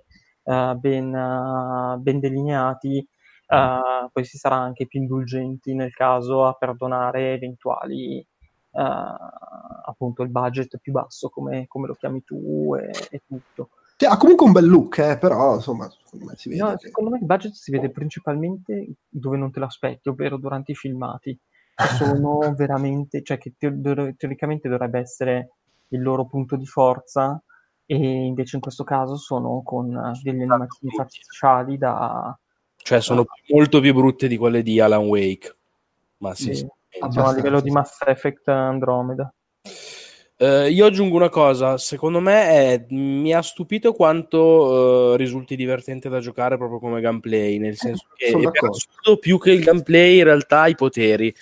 La pistolina che hai è anzi al contrario la mia principale fonte di, di, di preoccupazione, nel senso che col fatto di avere un'arma unica che si trasforma con questo morphing di questa pistola fatta un po' di poligoni, eccetera, che però visivamente cambia molto poco, anche a livello proprio di feedback visivo eh, cambiano poco i colpi, è chiaro, cioè nelle due modalità che ci hanno fatto provare nella demo eh, c'era la versione colpo singolo e la versione shotgun la differenza di impatto nei colpi c'era, ma la differenza a livello proprio visivo c'era molto poco, secondo me. Mm. E ho paura che questo fatto alla lunga, legato anche al discorso di i nemici mi sono sembrati piuttosto simili, l'intelligenza artificiale dei nemici non mi è sembrata chissà che. Eh, ho paura che la parte di, game, di gameplay mh, mm, sul medio barra lungo termine, comunque è un gioco da una dozzina, quindicina di ore, possa risultare meno convincente di quanto invece non sia in 20 minuti di demo è super divertente perché secondo me ha delle possibilità creative date dal fatto della telecinesi mi prendo l'oggetto, te lo tiro incontro, nel frattempo mi nascondo, mi muovo appunto molto lontano dallo stare dietro le coperture, ma magari uso una colonna che però nel frattempo si scassa come copertura temporanea senza agganciarmi, solamente mettendomi dietro, però nel frattempo prendo quest'altra cosa, te la butto, ti sparo, usavo soprattutto io la pistola per uccidere i nemici, per finirli più che per, per eh, ma anche perché poi gioca un po' sul fatto, non è che puoi solo sparare o solo usare i poteri, perché c'è il nemico che devi abbattergli lo scudo con i poteri e poi gli puoi sparare. E quella cosa a me ha convinto parecchio, così veloce, sul, su quanto possa reggere su appunto medio-lungo termine, io non lo so, e poi la mia grossa altra paura è che... Eh, cioè, ho visto una concept art tra l'altro alle tre che mi ha spaventato in questo senso. Eh, a me piace moltissimo l'idea del new weird, del gioco con l'ambientazione con i poligoni che subentrano, si scompongono, roba che ricorda un po', ti ricordi quell'XCOM che doveva uscire, che poi non è mai uscito? Sì, sì, sì. Okay. Cioè, avevano messo anche loro delle robe così molto astrate, gigante, molto che non si capiva un cazzo. Sì. Questa, secondo me, è una, una nota di potenziale grande fascino se la sai gestire e se la sai tenere. Nel senso che questo alone di mistero, questo non capire le cose, questo un po' uh, feeling a metà strada tra, che ne so, uh, Inside, Inception e Twin Peaks, può funzionare se però non mi scadi, ed è la mia grossa paura, eh, che dopo sei ore mi scadi nel Lovecraft più con i polipi, tentacoli, queste robe qua. Eh, cioè, se quella cosa lì rimane indefinito, in, in, in, difficile proprio da, da, identificare, da incasellare, mi piace un sacco. Se quella deve essere la premessa per il solito cosmic horror con i tentacoli, mi piace un po' meno. E lo dico da fan del Cosmic Horror con i tentacoli. nel senso, no, nel senso che mh, cioè o vai in quella direzione là, secondo me, e allora ci sta, so cosa aspettarmi. Se qua, tra virgolette, mi illudi un po' che stai facendo una cosa diversa e poi invece ricadi nel solito cliché, per me è peggio che andare direttamente nel solito cliché. Sì, no, ci, e, ci, ci Però comunque devo dire quello che si vede fra l'architettura bizzarre, i flash, le visioni sono carine. Sì, sì, sì, assolutamente. Ho visto, ripeto, alle tre una concept art che mi ha un po' spaventato. Vediamo. Magari poi anche perché le concept art che si vedono Into the Pixel, che è la, la mostra, quella che c'è, così a volte sono di, di materiali proprio di preproduzione che poi non, non, trovano un corrispettivo in game. Quindi ci può anche benissimo stare che fosse un, un, lavoro così di sviluppo concettuale che poi magari non c'è nel gioco, o invece magari poi il gioco va in quella direzione lì. Non lo so, vediamo. Sono curioso di, di capire che cosa faranno. Secondo me è un gioco interessante con qualche riserva. Ok. Va bene. Eh, Luigi's Mansion 3, l'avete provato voi due. Vai Luca. Vado io? Vai, vai. Uh, partendo dal presupposto che la serie di Luigi's Mansion uh, mi è sempre, mi è sempre piaciuta per una naturale simpatia nei confronti di, uh, del fratello sfigato di, di Mario, direi che è un, un seguito pensato, mi sembra assolutamente con con criterio, cioè le, tutti gli elementi che, che hanno funzionato in Luigi's Mansion 2 ci sono di nuovo, quindi gli stessi poteri del, dell'aspirapolvere, le stesse meccaniche di gioco, e hanno aggiunto un paio di altre, paio di altre cose per renderlo ancora più, appunto, ancora un po' più vario. Hanno mantenuto una modalità online sia cooperativa che competitiva, se non sbaglio. Uh, quindi cui dire, cioè, secondo me è un gioco, se, se è piaciuto Luigi's Mansion, i precedenti dovrebbe essere, dovrebbe essere un must buy perché, perché, è esattamente quella roba lì, cioè vai in giro con, con Luigi un po' terrorizzato, eh, vedi, vedi fantasmi, in base al fantasma devi capire come, come poterlo bloccare, Uh, e nel caso in cui non ci siano fantasmi, uh, ci sono un sacco di, di enigmi basati sia sul, uh, sugli elementi che sono nascosti e quindi bisogna trovarli, sia sullo spostare oggetti. È un gioco che nonostante il, graficamente è presentato che può, può sembrare un gioco per i più piccoli, in realtà è un prodotto molto interessante nel quale bisogna essere abili a a muoversi, a muovere Luigi nello spazio in tre dimensioni, oltretutto stile twin stick shooter, perché con l'analogico sinistro si muove il, si muove il protagonista, con quello destro si muove il, in alto e in basso e a 360 gradi la sua aspirapolvere, e poi ci sono un paio di, di enigmi che comunque non sono, non sono banali. Quindi un gioco interessante da, da, giocare anche in cooperativa, perché appunto una delle cose che torna è il Luigi gommoso, che, che in single player può essere controllato dal, dal giocatore e, eh, appunto per alternare, per, per risolvere qualche, qualche, enigma. Invece in multiplayer può essere usato per avere un compagno e quindi giocare tutta l'avventura in, in compagnia. Direi. Io aggiungo che secondo me è, è, stato il gioco più bello delle tre per quanto mi riguarda, nel senso che... Attenzione! Sì, sì, nettamente. Nel senso piano. che secondo me eh, Luigi's Mansion è sempre stata una saga a cui ho voluto bene, ma aveva un po', come diceva Luca, quell'alone un po' di sfiga, un po' per il fatto di Luigi, che ovviamente è il comprimario appunto un po' sfigato, un po' perché eh, sin dal lancio su GameCube eh, è sempre stata una serie un po' sperimentale che hanno usato più per tappare il buco rispetto all'arrivo di Mario, forse che non per reale voglia di proporre una cosa diversa. Anche perché soprattutto il primo aveva problemi di longevità, il secondo era un gioco per, per console portatile, quindi comunque con un'ampiezza e un, una portata, diciamo, un po' diversa. Questo mi ha dato proprio l'impressione invece di essere il gioco della consacrazione, nel senso la formula c'è, la formula viene rifinita sia approfondendo la parte action con uh, i poteri nuovi legati al, all'aspirapolvere di cui parlava Luca, che però rendono appunto gli scontri con i fantasmi ancora più, più coinvolgenti, più, più, profondi e più sfaccettati proprio nelle dinamiche ludiche. Eh, anche solo il fatto di poter interagire con i fantasmi e con l'ambiente sparando la, la freccia ventosa eh, è una cosa che aggiunge un qualcosa in più. E Oltre a quello, appunto, anche un approfondimento in senso, se vogliamo, magari opposto sui puzzle che ci sono sempre stati come elementi ambientali, ma che qua con Guigi sono diventati, secondo me, ancora più sfiziosi, più, più rifiniti e forse integrati meglio all'interno delle, delle dinamiche del gioco.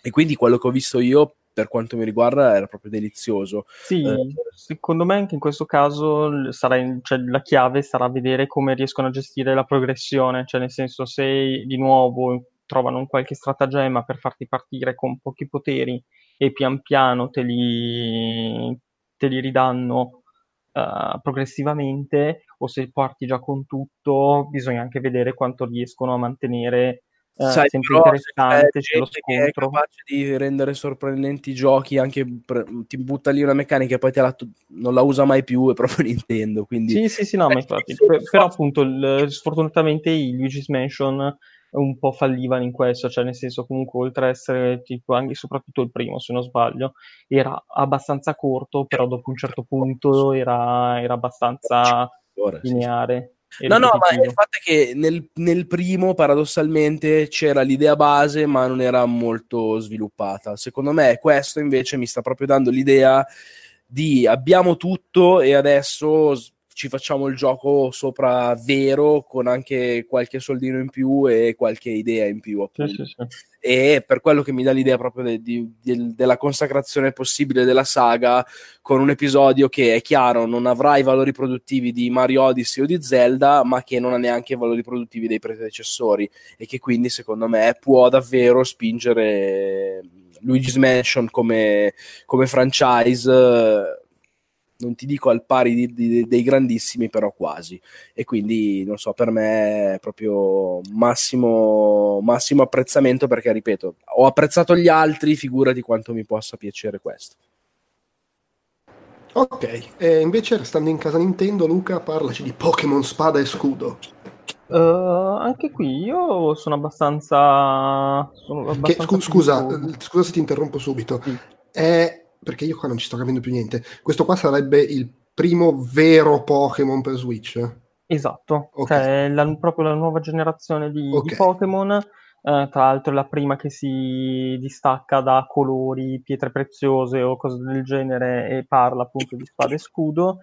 Uh, è il primo capitolo che sviluppato per una console che alla fine è anche casalinga, cioè nonostante mantenga delle, delle caratteristiche portatili eh, in realtà mette a disposizione un hardware di un certo, di un certo tipo eh, e ne hanno approfittato per cercare di eh, impostare una grafica uh, tridimensionale um, con una regione da esplorare um, che ricorda quella di Breath of the Wild, nonostante appunto manchino tutte le interazioni, tutta la, la, bellezza di Breath of the Wild, però perlomeno stilisticamente a me ha ricordato, alcuni score ci hanno ricordato quelli di, dell'ultimo Zelda.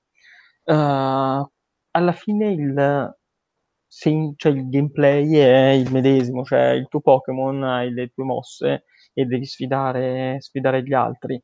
Uh, tranne una meccanica nuova che si chiama Dynamax che, che consente di uh, far diventare giganteschi i tuoi Pokémon per tre turni e alla fine poi gli scontri poi sembrano quelli dei film di, di, Godzilla perché ci sono gli allenatori piccolissimi con alle spalle questi due mostricioni che, che si muovono tutti e si, si, combattono in questo modo. Però punto, da, dal punto di vista delle meccaniche semplicemente almeno sembra la, il classico gioco di Pokémon con una, una, grafica un po' più spinta per via del, dell'hardware di, di Switch. Uh, molto interessante secondo me la questione dei, dei ride, cioè nel senso uh, per la prima volta all'interno del, del, mondo di gioco ci saranno dei appunto questi Pokémon Dynamax che si possono, scon- cioè, si possono combattere, ma si possono combattere chiamando altre persone, un po' fino a un massimo di quattro persone, per sconfiggerlo e uh, catturarlo. Uh, e quindi c'è anche questa modalità uh, cooperativa nel, nel PvE che fa per la prima volta, se non, se non erro, il debutto all'interno della, della, serie. Quindi c'è comunque una, ovviamente la base è quella solita dei, dei Pokémon, al quale pian piano cercano di aggiungere degli elementi di, di modernità uh, consentiti sia dal, dal, nuovo servizio online di, di, Nintendo che dalle potenzialità della, della console. Uh, hanno presentato vabbè, nuovi Pokémon o altro. Una polemica di, dei vari fan è venuta fuori quando i creatori hanno detto che non saranno contenuti tutti e 800 o 900 e rotti Pokémon, ma ce ne saranno solamente una, una selezione e quindi non, non sarà possibile completare il Pokédex uh, semplicemente attraverso, attraverso questo gioco. altre cose al momento non mi vengono, non mi vengono in mente. Ah, tornano le palestre, mentre in uh, Sole e Luna c'erano le, le prove. Mm. Uh, quindi è abbastanza classico come, come, struttura. Ovviamente ci sarà una storia nuova, ci saranno nuovi, nuovi Pokémon, però direi che sarà chiaramente uno dei giochi più venduti di quest'anno, anche, cioè, anche sì, ad occhi chiusi. Sì, sì, indubbiamente. E invece, Marco, io ti ho visto gasatissimo per Journey to the Savage Planet, che io non ho provato, sono andato, ho accompagnato Mattia perché ero curioso, anche perché eh, c'è il, mm, dice, il, il, il, capo, insomma, tra virgolette, dello studio che ha la, la la rubrica su Edge da, boh, da un anno in cui raccontava ah, faccio il nuovo studio eccetera quindi a furia di leggere lui che racconta questa roba ero curioso per il gioco però poi in realtà non ho avuto modo di giocarci l'ho solo guardato e ho passato tutto il tempo a fare i pompini all'art director dicendogli quanto mi piaceva. Anche perché ti ho detto valla a vedere assolutamente perché sì eh, devo dire che è una di quelle robe a cui non avrei dato tre lire anche perché ammetto candidamente che a differenza tua non lo conoscevo proprio ed è stato uno di quei classici appuntamenti pacco riveliamo il grande chi va a vedere questo? Chi va a vedere questo, chi va a vedere quello. E vabbè, dai, vado io guardandosi tre secondi di trailer da dire ma che cazzo è sta roba. Uh, però vabbè, appunto, avevo questa ispirazione fantascienza anni 50 con i mostri, uh, quindi ok, può essere comunque nelle mie corde. Sono andato a vedermelo, quindi un po' con il culo pesante della serie, ma sì, sarà la solita pacottiglia del cazzo del giovedì. E invece mi sono ritrovato davanti quella che secondo me me una delle sorprese, anzi secondo me la sorpresa assoluta delle tre, nel senso che ehm, è un progettino veramente, veramente molto interessante, fatto con il mix giusto di cuore e di cervello, da un team nuovo che si chiama Typhoon Studios, sono di Vancouver e sono tutti ex dipendenti di Ubisoft, con in particolare il creative director che ehm, ha fatto da art director per Assassin's Creed 3 e Far Cry 4, e niente, si sono messi insieme a, attorno ai 40 40 anni dicendo non siamo troppo vecchi, non siamo troppo giovani, se vogliamo fare qualcosa di nostro è venuto il momento e in una ventina scarsa di persone eh, hanno creato appunto questo studio per dedicarsi a un progetto che vuole chiaramente omaggiare Metroid Prime e quindi già parti con un bel plus eh, a casa mia con questo gioco che è un'avventura in single player eh, della durata di una dozzina di ore, vi dicevano, senza particolari colpi di testa, quindi no multiplayer, no cose asincrone, no funzionalità online, no la mappa di 179 milioni di chilometri quadrati, no streaming dello spazio, cioè, no, è un gioco Uh, per certi versi anche un po' vecchia scuola, con questa impostazione da Metroidvania 3D, con la scansione dell'ambiente appunto presa proprio di peso da Metroid Prime, l'hanno citato chiaramente come una delle dei, dei riferimenti, esatto, e ha questo tono molto divertente, eh, slapstick con questi animaletti che mediamente adorabili che tu puoi prendere a schiaffi, ceffoni, farli scoppiare con la pistola. E a me quello che è piaciuto tanto da giocare, forse questo tu te lo sei perso, mh, mm, è il fatto che sembra essere un gioco molto a misura di giocatore e in quello mi ha ricordato Grow Home il gioco quello di Ubisoft, nel senso che tu hai da esplorare, hai da avventurarti per questo pianeta, ma lo fai con i tempi, i modi e i ritmi che ti imponi tu. Cioè il gioco ti dà una direzione, ti dice devi andare a sbloccare questa cosa, devi recarti là, eccetera, eccetera, ma come ci vai eh, se vuoi dedicarti a quella cosa piuttosto che magari continuare a potenziarti il rampino, piuttosto che magari esplorare quella strana covata di uova, eccetera, eccetera, lo fai liberamente ed è una cosa che secondo me proprio controller alla mano è, è, piacevolissima. Così come è piacevolissima la confezione che hanno dato al gioco. Si vede che sono persone che ci stanno lavorando per passione e con, cioè, sapendo però dove mettere le mani, non totalmente da, da indie, nel senso che eh, è gente che ha lavorato a giochi AAA e per quanto magari l'organico sia ridotto le capacità sono quelle di chi sa appunto un po' dove mettere le mani e secondo me il risultato si vede, funziona ed è assolutamente uno dei giochi da tenere d'occhio per l'anno prossimo. Ma uh, piattaforme, Esce ammetto, io sono ignorante come... No, fai- guarda, ero uguale a te esattamente dieci giorni fa.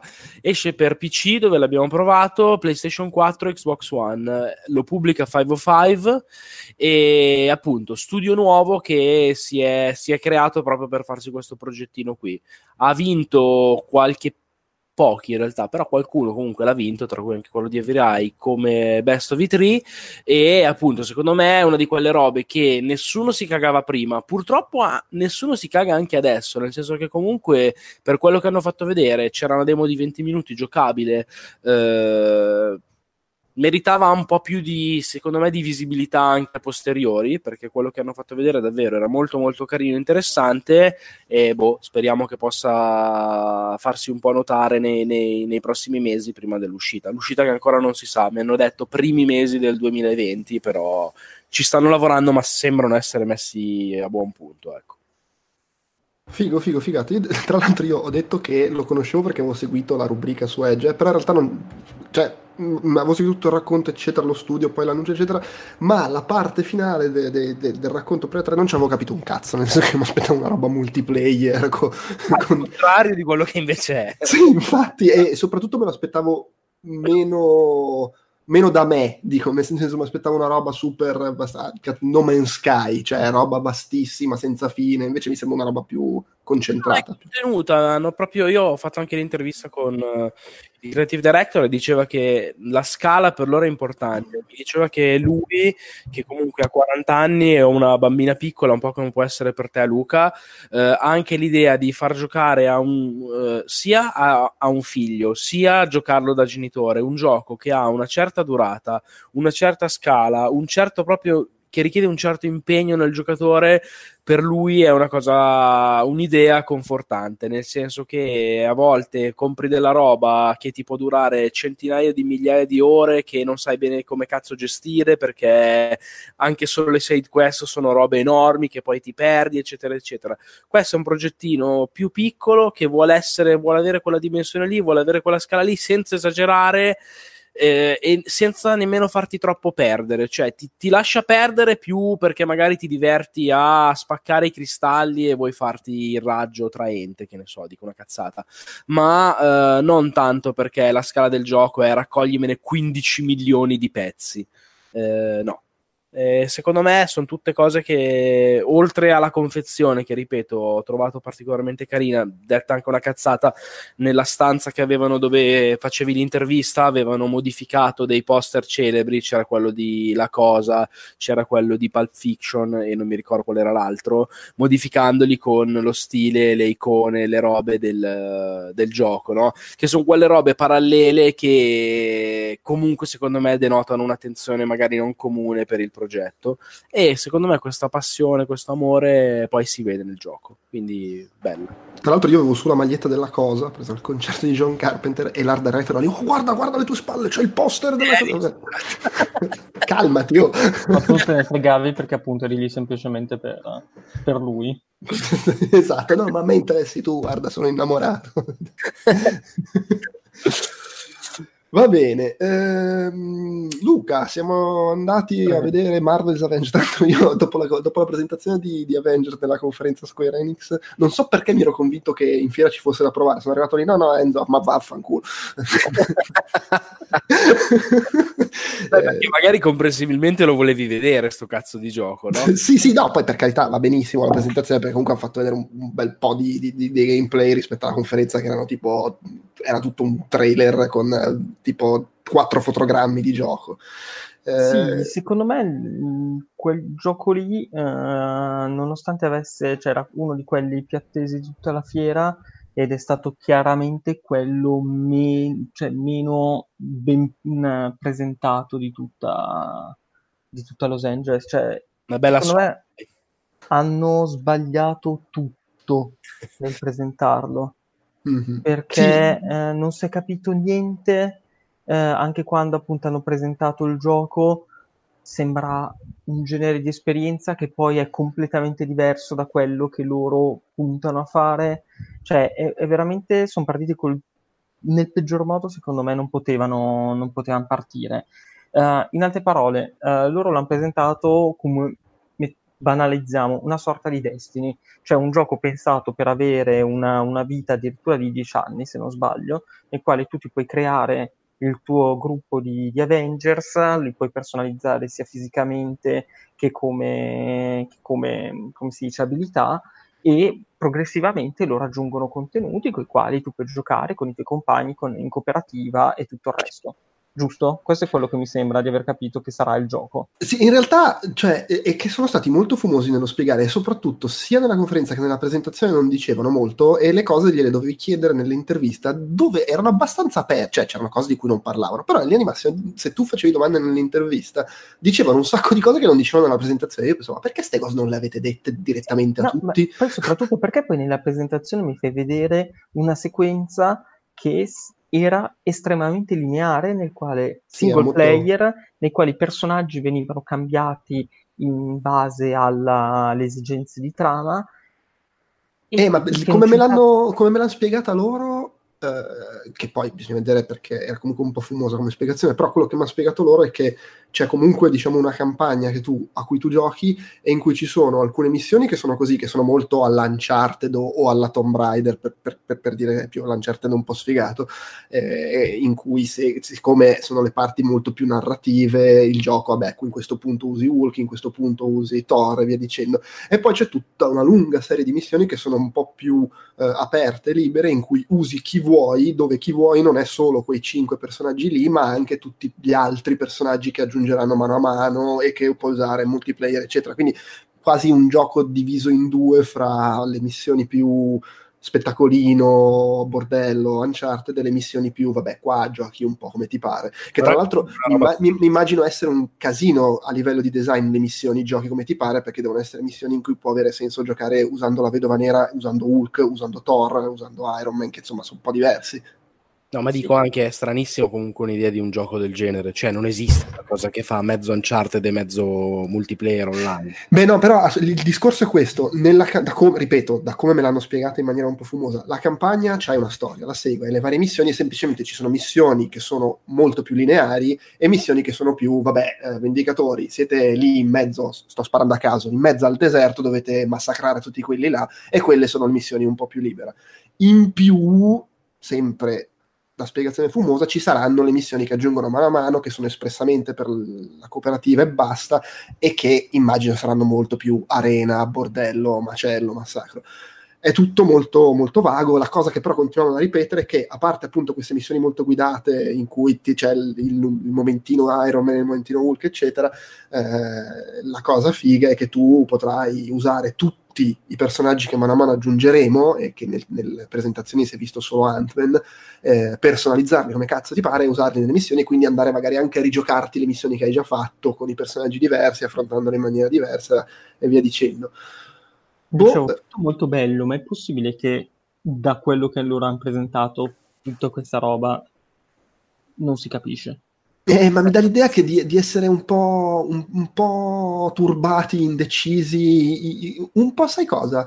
Timorosi dell'accoglienza, nel senso che timorosi, ma da, questo sotto tutti i punti di vista, nel senso timorosi che se lo presenti solo come pseudo destiny poi mm, si incazza chi invece è stato contentissimo di Spider-Man per PS4 e vuole quel tipo di esperienza lì. Allora fai vedere più quella cosa lì, però dici anche che è anche Destiny, perché comunque è anche quella roba, che è un po' lo stesso discorso dell'art direction, che a prescindere da, che hanno le facce di cazzo i personaggi, però è allo stesso tempo la scelta alla Spider-Man, ci facciamo la nostra versione dei Vendicatori, non sono quelli dei film, non sono quelli dei fumetti, c'è la loro storia scritta apposta, però allo stesso tempo eh, non ci hanno avuto le palle di non cavalcare l'onda dei film e quindi c'è quella formazione là, hanno quei costumi che ricordano quelli dei film.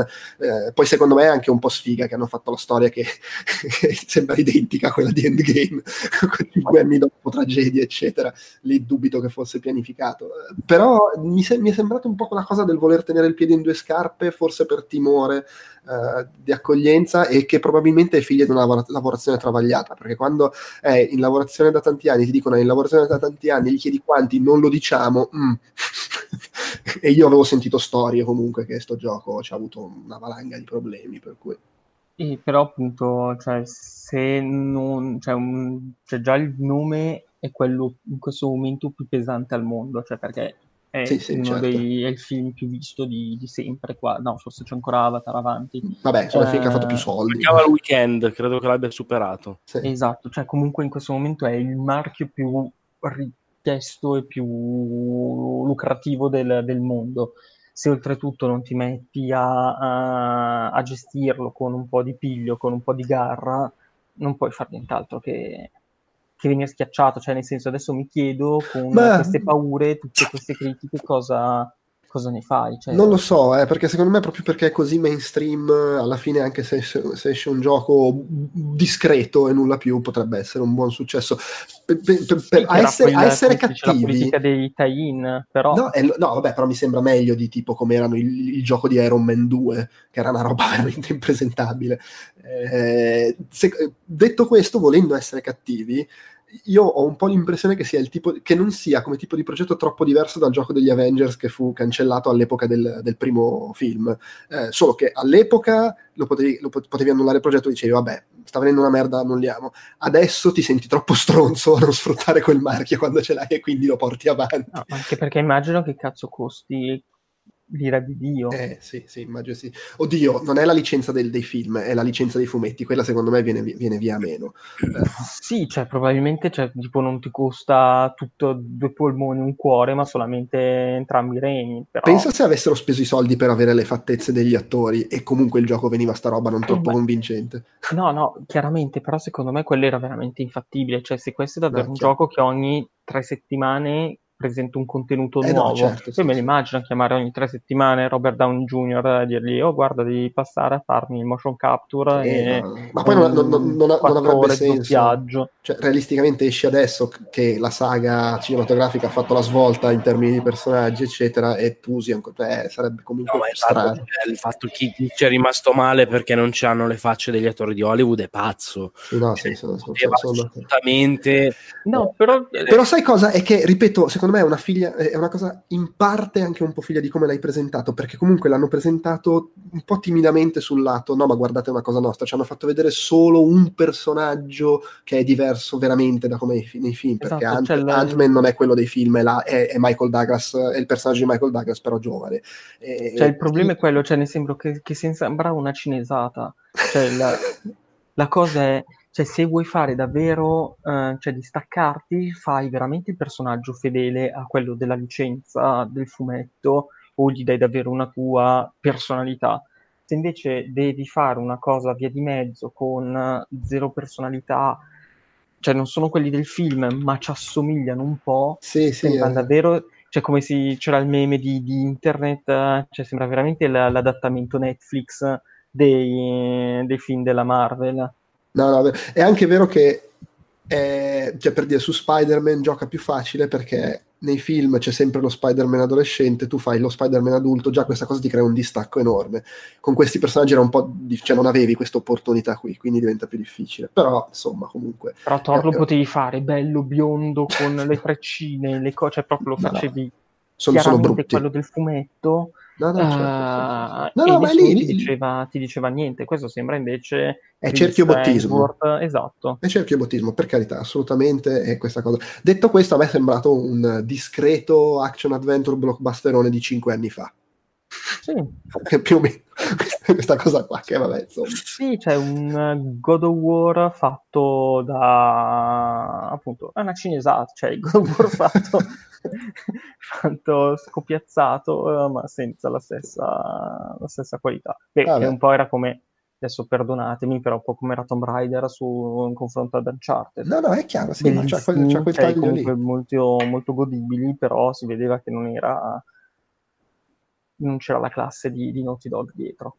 Sì, sì, eh, vabbè, oh, vedremo, magari poi invece alla fine il gioco è divertente. Secondo me comunque ha il potenziale per soddisfare a livello di, di, di ma- cioè la gente che, oh figate, vendicatore, mi compro il gioco, spacco tutto. Sicuramente, secondo me, è veramente la cosa che manca un po' è un po' di coraggio, cioè nel senso Sì, sì. dire cazzo facciamo il gioco, lo facciamo in questo modo e Eh, da lì poi tutte le cose si risolvono, cioè, perché poi appunto era la cosa di Tomb Raider, Tomb Raider l'hanno rifatto da capo, però hanno detto "Oh, rifacciamo Lara, non è più quella tepputa degli anni 90, la rifacciamo in quest'altro modo, se vi piace bene, se non vi piace l'attaccate ed è piaciuto.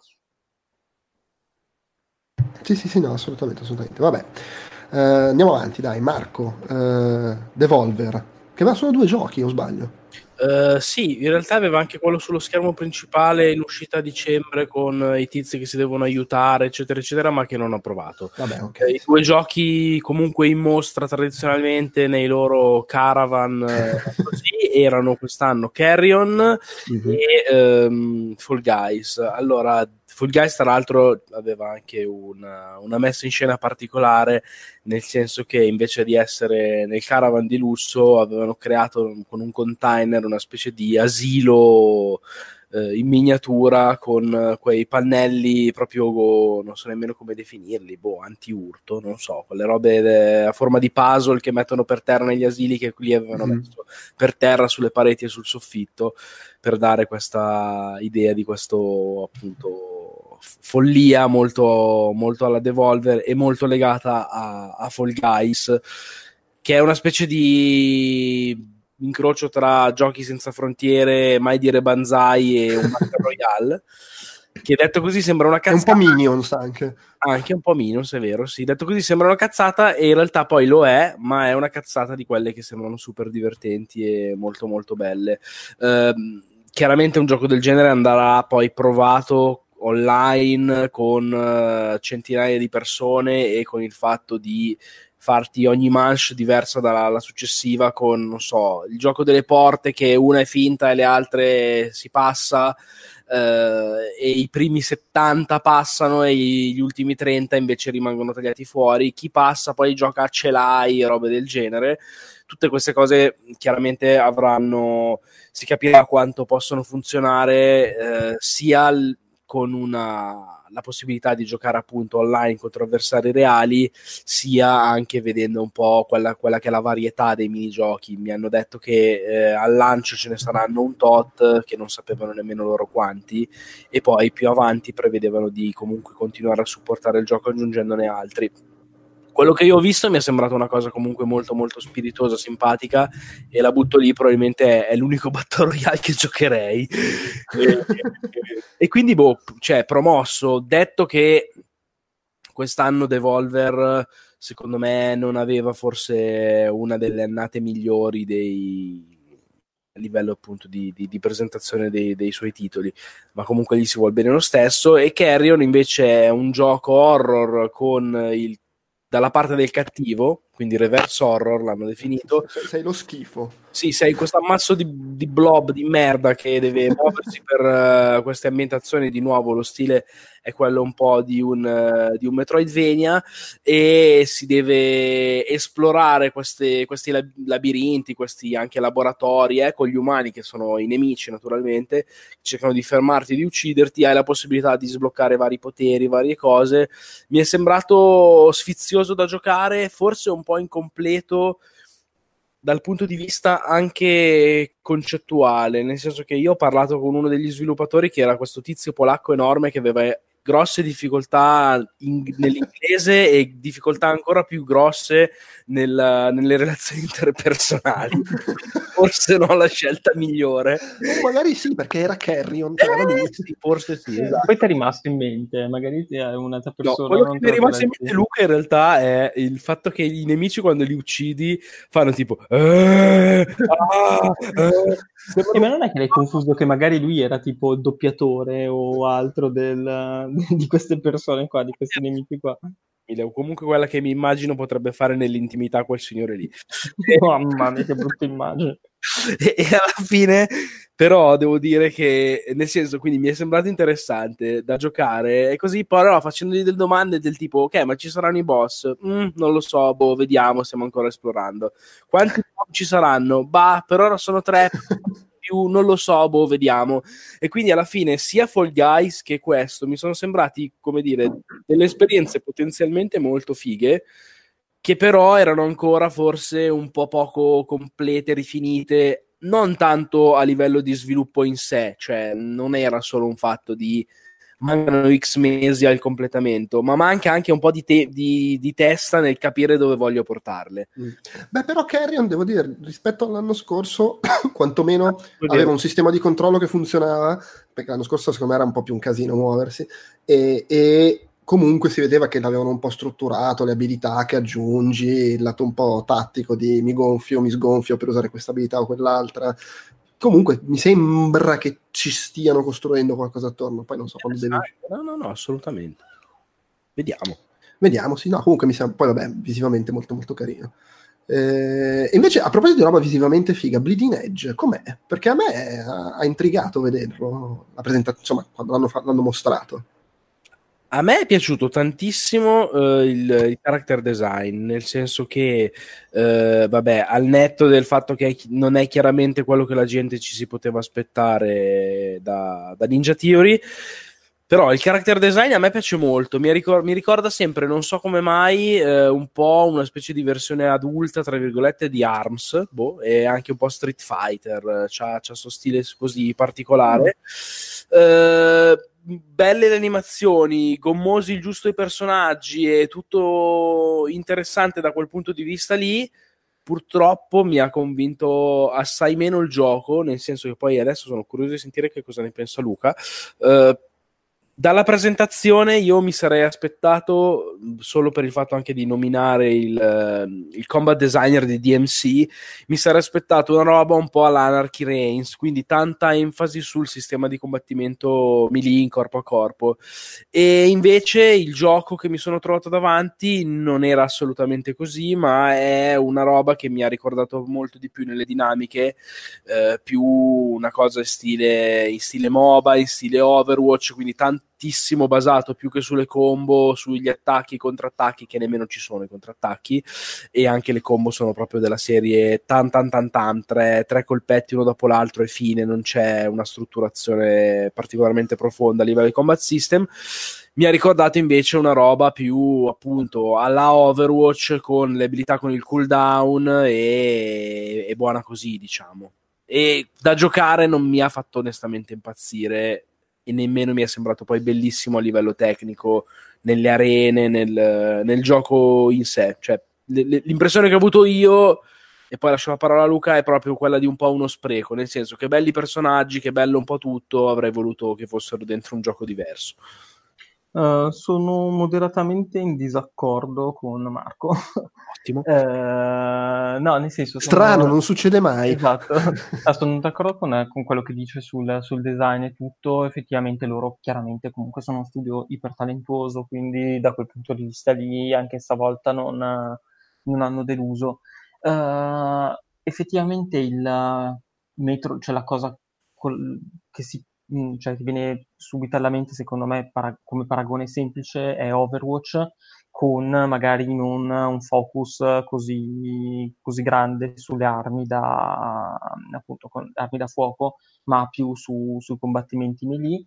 Eh, quello che secondo me potrebbe essere eh, appunto la speranza è che sia un sistema di gioco che va appreso magari molto più eh, uh, cioè c'è una curva di apprendimento un po' più ripida rispetto a quella di, di Overwatch, cioè nel senso che durante il, la fase iniziale nella quale ti facevano sperimentare i vari personaggi e tutto, uh, se non sbaglio uh, c'erano diverse combo soprattutto su alcuni personaggi, chiaramente perché se prendevi l'healer alla fine dovevi, ehm, dovevi più che altro curare i compagni, però quelli che erano tipi killer avevano effettivamente un sistema di combo che variava a seconda di come premevi i tasti, di come fa- eseguivi questa combo e avevano degli effetti diversi, cioè nel senso c'erano delle sequenze diverse con le quali magari con una tiravi giù l'avversario, con l'altra invece lo facevi salire, lo potevi prendere e sbattere.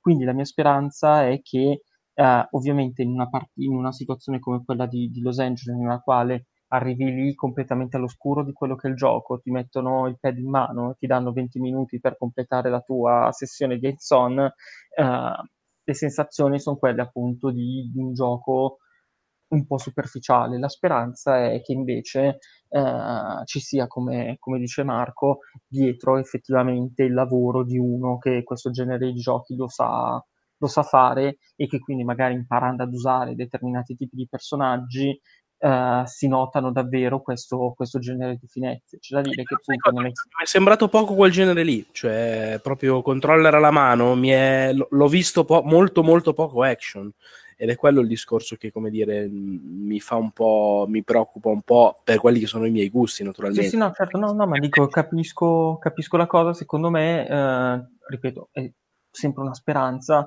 Uh, potrebbe essere che poi dipenda anche veramente da personaggio a personaggio, cioè loro comunque hanno l'esigenza di fare un gioco per squadre con ruoli e quindi ovviamente dovendo anche differenziare i vari tipi di personaggio uh, in maniera molto marcata, ce ne sono alcuni che si giocano in un modo, altri addirittura che hanno da- ancora la- l'arma da fuoco, quindi molto Overwatch, mentre ce ne saranno altri nelle quali lo stile che Marco vorrebbe vedere implementato sarà, sarà molto più evidente. Cioè, secondo me eh, c'è ancora que- il margine legato al fatto che non abbiamo potuto approfondire molto le, le dinamiche di gameplay, o- oltre che conoscere tutti i personaggi, eh, che potrebbe riservare delle, delle, sorprese, anche perché appunto effettivamente, se no, uh, Ninja Theory si è completamente eh, cioè come primo progetto con Microsoft ha tirato fuori dal cilindro qualcosa che non è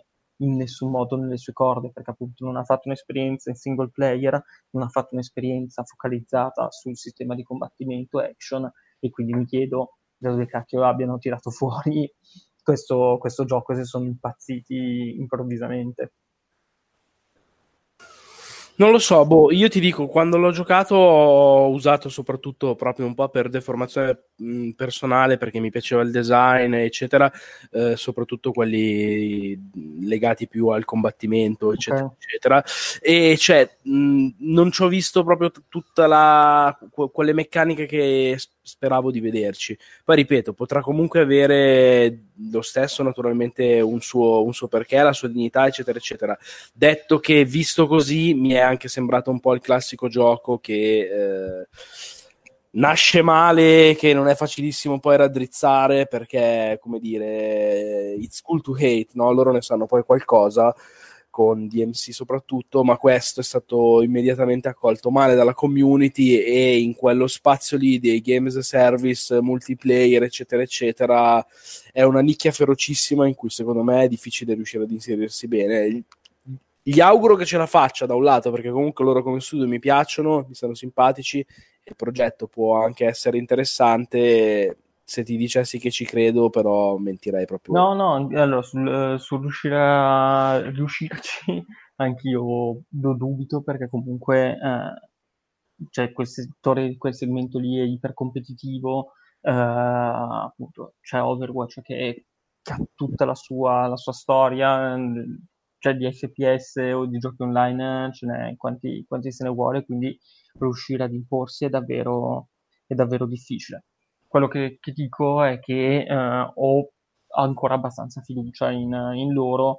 Spero che magari appunto le critiche che hanno ricevuto in questi giorni, il fatto che a brevissimo, se non sbaglio, partano con, con la beta.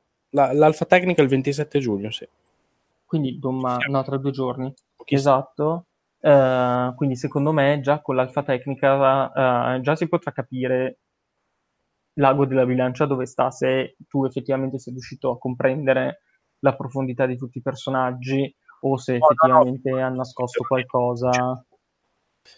Non ho sentito. No, vediamo, no, dico assolutamente, non pretendo di averla compresa di tutti, nemmeno li ho provati, però chissà se, come dire, chissà se quell'anima poi lì un po' più action c'è oppure... oppure... Sì, sì, no, esatto, cioè non, chiaramente non era una critica a quello che, che stai dicendo, sto dicendo che, che vediamo se, se, appunto quest'anima action che, che tu speravi eh, effettivamente non, non, c'è o magari è nascosta, tipo in, alla fine erano 12 personaggi, sì, pare... magari ce ne sono due che sono, che sono super tecnici, super... E basta. Va bene, va bene, va bene, va bene. uh, Battletoads? Eh, uh?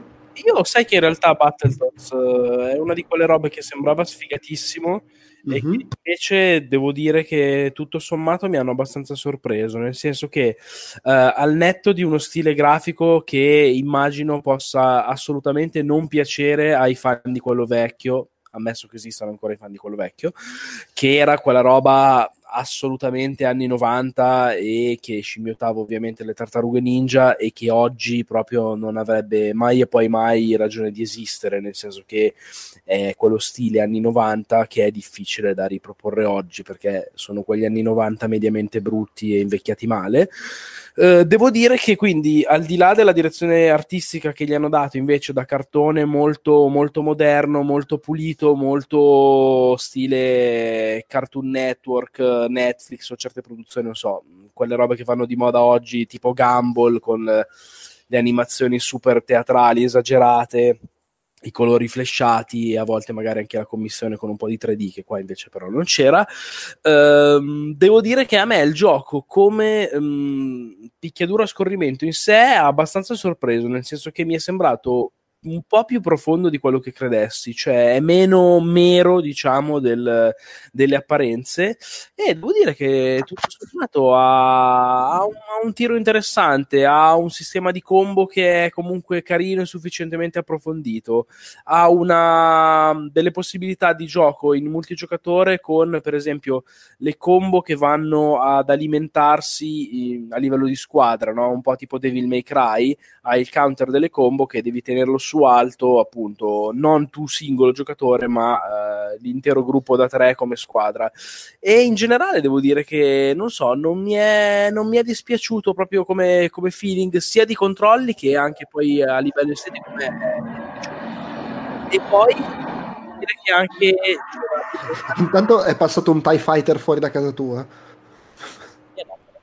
No, credo che sia passato fuori da casa mia. Ah, ok, va bene. e poi c'aveva la, l'ovvia sezione di guida, grande classico di, della serie, riproposta invece che con la visuale a scorrimento laterale, stavolta invece con una visuale da dietro, e quindi scorrimento in profondità, difficilissima come da tradizione, con però la dinamica legata al fatto che se uno, almeno uno del gruppo rimaneva in vita, gli altri dopo qualche secondo potevano rientrare. Quindi avevi questa meccanica comunque simpatica per cui se tu eh, eri l'unico rimasto in vita dovevi far bene per, uh, per il resto del gruppo. Se tu eri morto facevi il tifo per quelli che erano ancora rimasti e quindi alla fine sommato l'ho, l'ho trovato una roba comunque apprezzabile e meno buttata lì rispetto a quella che invece poteva essere la presentazione. Esatto, io temevo fosse tipo il classicone riproposto degli anni, anni 90. Eh, con la, la, licenza e fine. Esatto. Cioè, devo dire che è meno così di quanto sembri, nonostante mh, si siano impegnati un po' per farlo sembrare quella roba lì. È chiaro che comunque è un progetto abbastanza di seconda fascia o comunque non un... Uh, anche un po' per il genere, no? non vuole essere chissà che. Però devo dire che per, mh, rispetto alle, alle, aspettative è meglio del previsto. Beh, bene, bene, bene. E Psychonauts 2 invece ti ho visto dubbioso o ho interpretato male? Ah, su Psychonauts 2 in realtà devo dire che io sono, ero un grandissimo fan del primo episodio e che però non ho mai più rigiocato, cioè l'ho giocato all'epoca, ci sono impazzito all'epoca e fine. E non lo so, mh, forse mi ricordavo il primo un po' più bello di quello che, che non fosse, nel senso che me lo ricordavo anche come una produzione, è chiaro, non tecnicamente svaloritiva mentre al contrario questa l'ho vista un po', un po stantia in, uh, sotto alcuni punti di vista, dalle animazioni, certi elementi grafici, il doppiaggio un po', un po meno curato del previsto. Uh, cioè, mi è sembrato un gioco con il tiro giusto, perché comunque Double Fine sa fare le cose e questo è proprio, come dire, la sua anima più, più, pura, se vuoi, no? Sì, sì, è quella roba lì, il platform adventure surreale, con le cose forti. Esatto, con tante idee creative, c'è quel momento nella demo che eh, tu dovevi inseguire il cattivo dell'uno, che in teoria era diventato bravo, ma ovviamente non è così, e avevi questi scorci un po' tipo alla Stanley Parable, con i corridoi che si estendevano all'infinito, poi sì. lui che diventava gigante, ti guardava da, da una finestra, tutta questa pazzia proprio anche nel giocare con la percezione del giocatore giocatore che funzionava. Però, come dire, su, innestata su delle basi un po' di, di, gameplay e tecniche che non mi sono sembrate brutte, eh, assolutamente. Però un po' vecchiette, sì, un po' da produzione un po', un po', meno tirata a lucido di quella che forse ricordavo. Ecco. Poi magari sbaglio io, so che ne abbiamo un filo parlato. Tu dicevi, eh, a me l'uno mi, mi è sempre sembrato così, no? Mi dicevi tu, Giopa. Sì, eh, io ho, ho il fatto che ci ho giocato un po' dopo l'uscita, il primo, e quindi magari ero un po' fuori da. Eh, magari era anche un po' invecchiato quando ci ho giocato.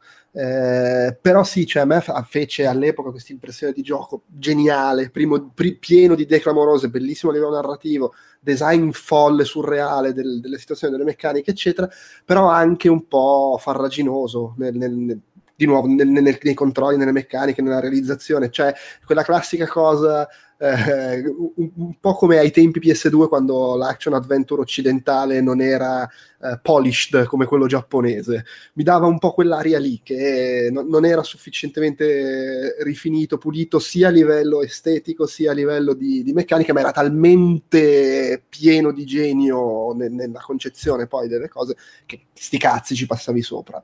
Eh, alla fine questo qua, da quello che l'hanno mostrato, mi sembra la versione contemporanea di quella stessa roba lì.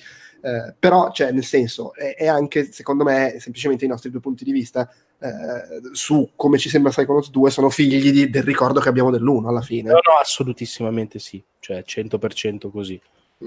Però vabbè, cioè, in, al di là di queste, di queste, perplessità, mi sembra comunque che possa essere un seguito figo per chi è super fan di Psychonauts credo. Cioè, alla fine, alla fine, poi comunque ci giochi per le idee che c'è dentro. Sì, sì, no, i toni sono sicuramente quelli giusti, la scrittura è brillante come sempre e promette di avere tante idee, tante idee gustose, anche solo da quello che abbiamo visto nella demo. Diciamo che non mi sarebbe dispiaciuto se alle, un po' alle idee fosse seguita anche una realizzazione un po' più più convinta. Ecco. No, certo, sì, sì, sì. Va bene, allora io velocissimamente di, menziono tre giochi che ho provato nella sezione Indicade, che con Sony Assente era tipo, dopo quello Nintendo, l'area più grossa del, della, cos'è, la South Hall quella? Cioè, la, eh, no, o la West. Boh, South è quella dove c'è Nintendo. Eh, sì, no, e, allora, eh, e allora non mi ricordo, sti cazzi. e, allora c'era Manifold Garden, che tra l'altro avevo provato, boh, credo quattro anni fa, proprio nell'area di Sony, quando c'era lei, e, e c'erano centinaia di giochi indie, si chiamava tipo uh, Relativity, mi pare, ed è questo puzzle game in prima persona, Portal per capirci, tutto basato su geometrie un po' alla Escher, quindi dovrebbe piacerti a te Marco, eh, con scale che si accartocciano, eh, caschi in, in, un abisso e, e ricompari sì, sopra. Sì, sì, sì. È mo- molto figo, bella atmosfera, belli gli enigmi, secondo me c'è un bel potenziale, surreale, bella atmosfera. Lemnis Gate, che è, boh, è tipo è impossibile da spiegare, è, spa- è un FPS eh, multiplayer, proprio classico, squadre 5 contro 5, con tutte le modalità classiche deathmatch, cattura la bandiera, eccetera, però è basato sui paradossi temporali. Tipo si gioca a turni, tu giochi, fai il, i tuoi 40 secondi di partita, in cui non so se è cattura la bandiera, magari provi a prendere la bandiera e la porti alla base e spari un po' in giro. Poi tocca all'altro che fa i suoi 40 secondi di partita in un contesto in cui vede quello che hai fatto tu, cioè il tuo personaggio va in giro e fa le cose che gli hai fatto fare. E lui fa la su- praticamente ogni volta che è il tuo turno, tu fai il, i tuoi 40 secondi che vengono registrati e al turno successivo la, l'altro giocatore gioca in mezzo alle cose che sono già state registrate ma può interagire. Quindi io vedo passare te e se ti sparo creo un paradosso temporale perché ti ammazzo e creo un'altra linea temporale in cui sei morto e non hai finito di fare le cose che avevi fatto. Ma se poi tu al turno successivo mi ammazzi prima che ti abbia sparato io, cambi nuovamente la linea temporale e quindi resuscita il tuo... Un casino allucinante da spiegare. In realtà da giocare è molto figo, eh, c'è questa cosa che per esempio tu eh, stai facendo il tuo turno e se muori, perché magari non so, caschi su, inciampi su una bomba che ha lasciato il tuo avversario nel suo turno precedente, ti fa comunque finire il turno perché devi creare il, il futuro possibile che si verifica se a un turno successivo riesci a salvarti incasinatissimo ma molto figo. Eh, e cioè, poi ovviamente la classica cosa che da spiegare è un po' difficile soprattutto da spiegare senza avercelo davanti ma poi quando ci giochi capisci come funziona. Ed è, ed è molto figo anche perché poi si creano situazioni in cui magari col tuo ultimo turno puoi cercare di ribaltare stai perdendo non lo so 5-0 il cattura la bandiera però puoi piazzarti lì e se riesci ad ammazzare tutti gli altri cambi la linea temporale e vinci al, allo scadere. È, è figo E, e, poi Boyfriend Dungeon, che vabbè è una roba completamente folle, è, è tipo, è un dungeon crawler. Mi faceva eh. un po' paura vedere gli artwork. Sì. sono, sono, assolutamente d'accordo, sono spaventato. Ma anche, da, da, anche il nome, eh? cioè già, già partire dal nome, secondo me sembra una roba cioè, allora, è un dungeon crawler visuale isometrica, in giro, dungeon generati casualmente, casualmente proceduralmente, mazzate, esperienze, eccetera, dove però le armi che sono tutte spade, pugnali, eccetera, sono persone che si trasformano in armi e tu per poterle usare le devi conquistare nell'altra metà del gioco che è un dating simulator, cioè un simulatore d'appuntamenti in cui tu vai in, tipo incontri una spada al parco che si trasforma e diventa una tizia fighissima o un tizio fighissimo e se lo conquisti diventa una tua arma e facendo evolvere il rapporto con la parte simulatore di appuntamenti sblocchi le abilità per quell'arma. Eh, tra l'altro su, ovviamente la butta super sul ridere, cioè le, le, trasformazioni delle armi in persone sembrano Sailor Moon con l'animazione eh, alla cartone giapponese super eh, sopra le righe righe, eccetera. Surrealissima atmosfera, eh, molto divertente. Devo dire, mi è sembrato un, un po' semplice la parte da dungeon crawler, i combattimenti, anche se ci sono combo, cose da fare, però eh, magari giocandoci un po' di. Sono action, quindi. Sì, sì, i combattimenti sono assolutamente action, proprio con, cioè ti appare la lista di combo con i tasti da premere. E eh. chi l'ha sviluppato? È, una, è, un gioco indie, una, una, non so se lo fa lei da sola, però c'era una ragazza lì che okay, quindi... spiegava, lo presentava. No, volevo sapere se era un folle o una folle. Uh, lei, era, quella che era lì era una folle, non le, ho, non, non le, ho, chiesto se lo stava facendo da sola o con altri. tipo con la sua comunità di, di pazzi. Probabile. Um, e invece Borderlands 3 com'è? com'è, com'è?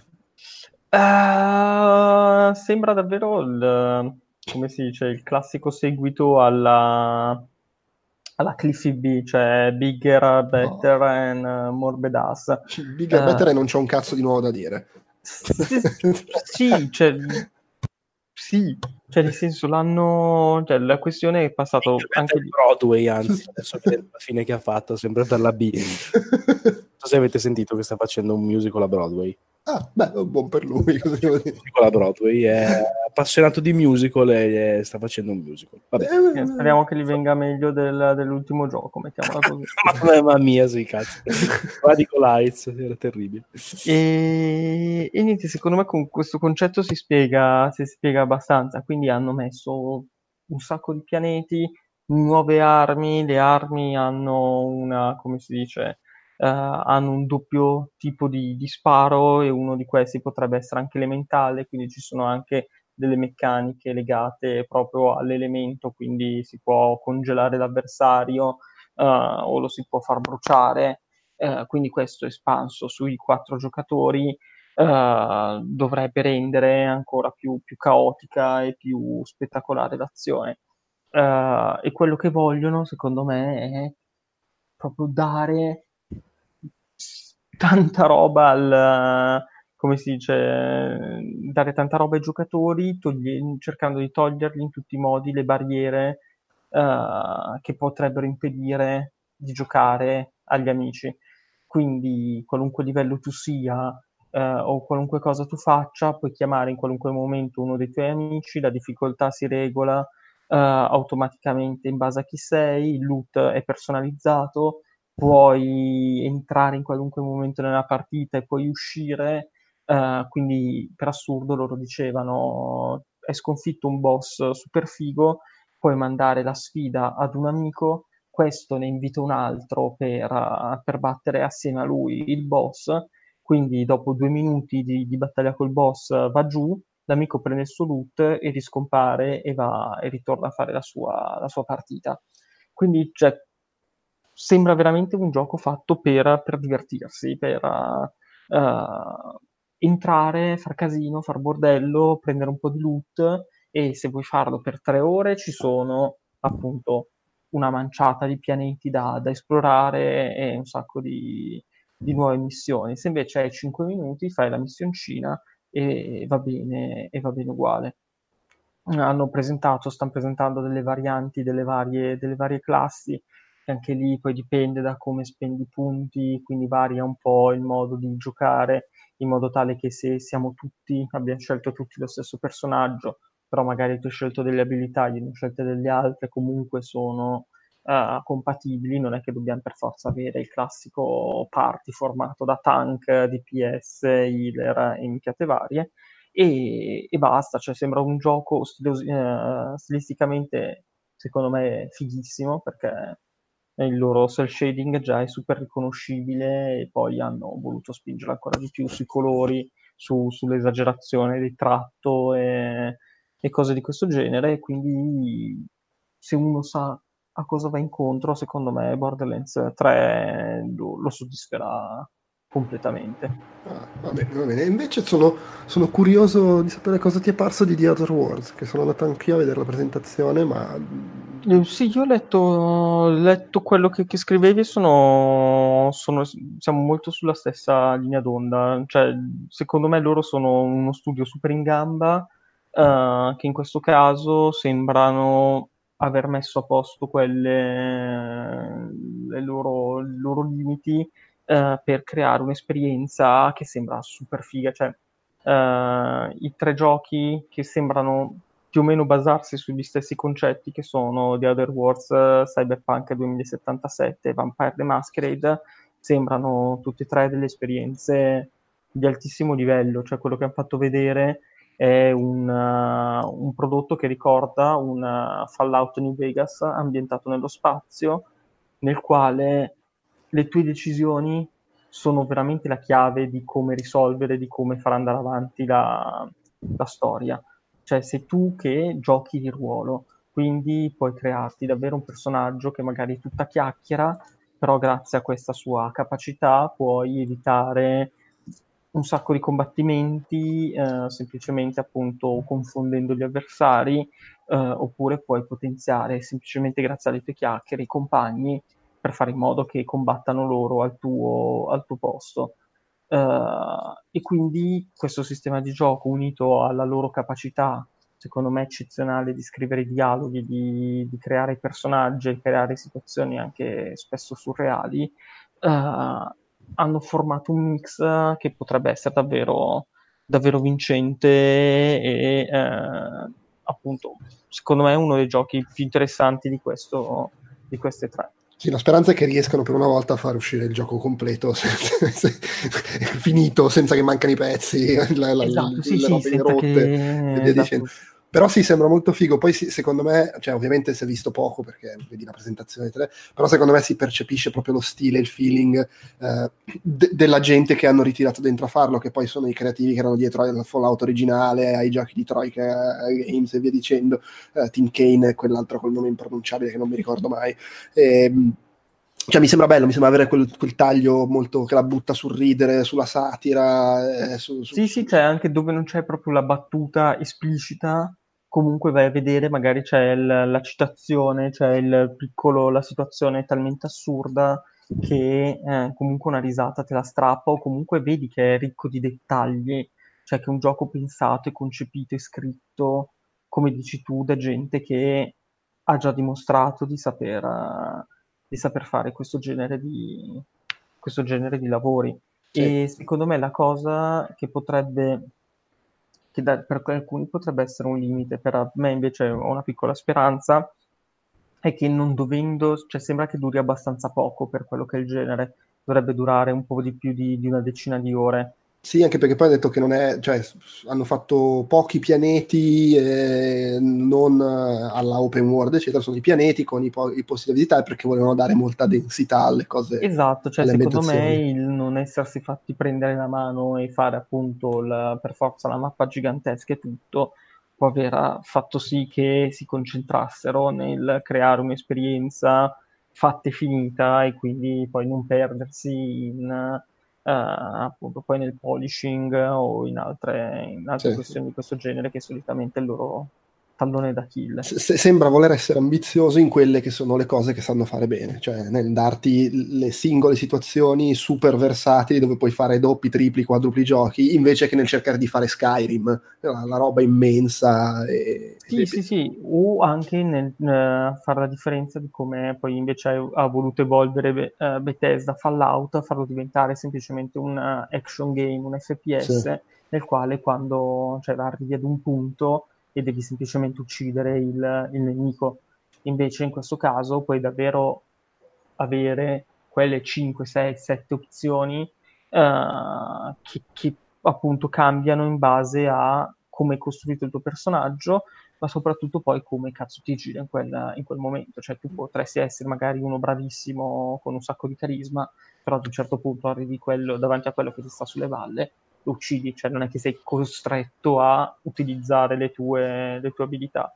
No, no, certo. Sì. Se, non, se non sbaglio, non vorrei confondermi con, con, Vampire, il fatto che tu abbia carisma non è che ti sblocca automaticamente la risposta giusta del carisma, ma sì. il carisma ti apre delle, eh, delle, nuove opzioni di dialogo, cioè non è una cosa automatica nella oh. quale appunto...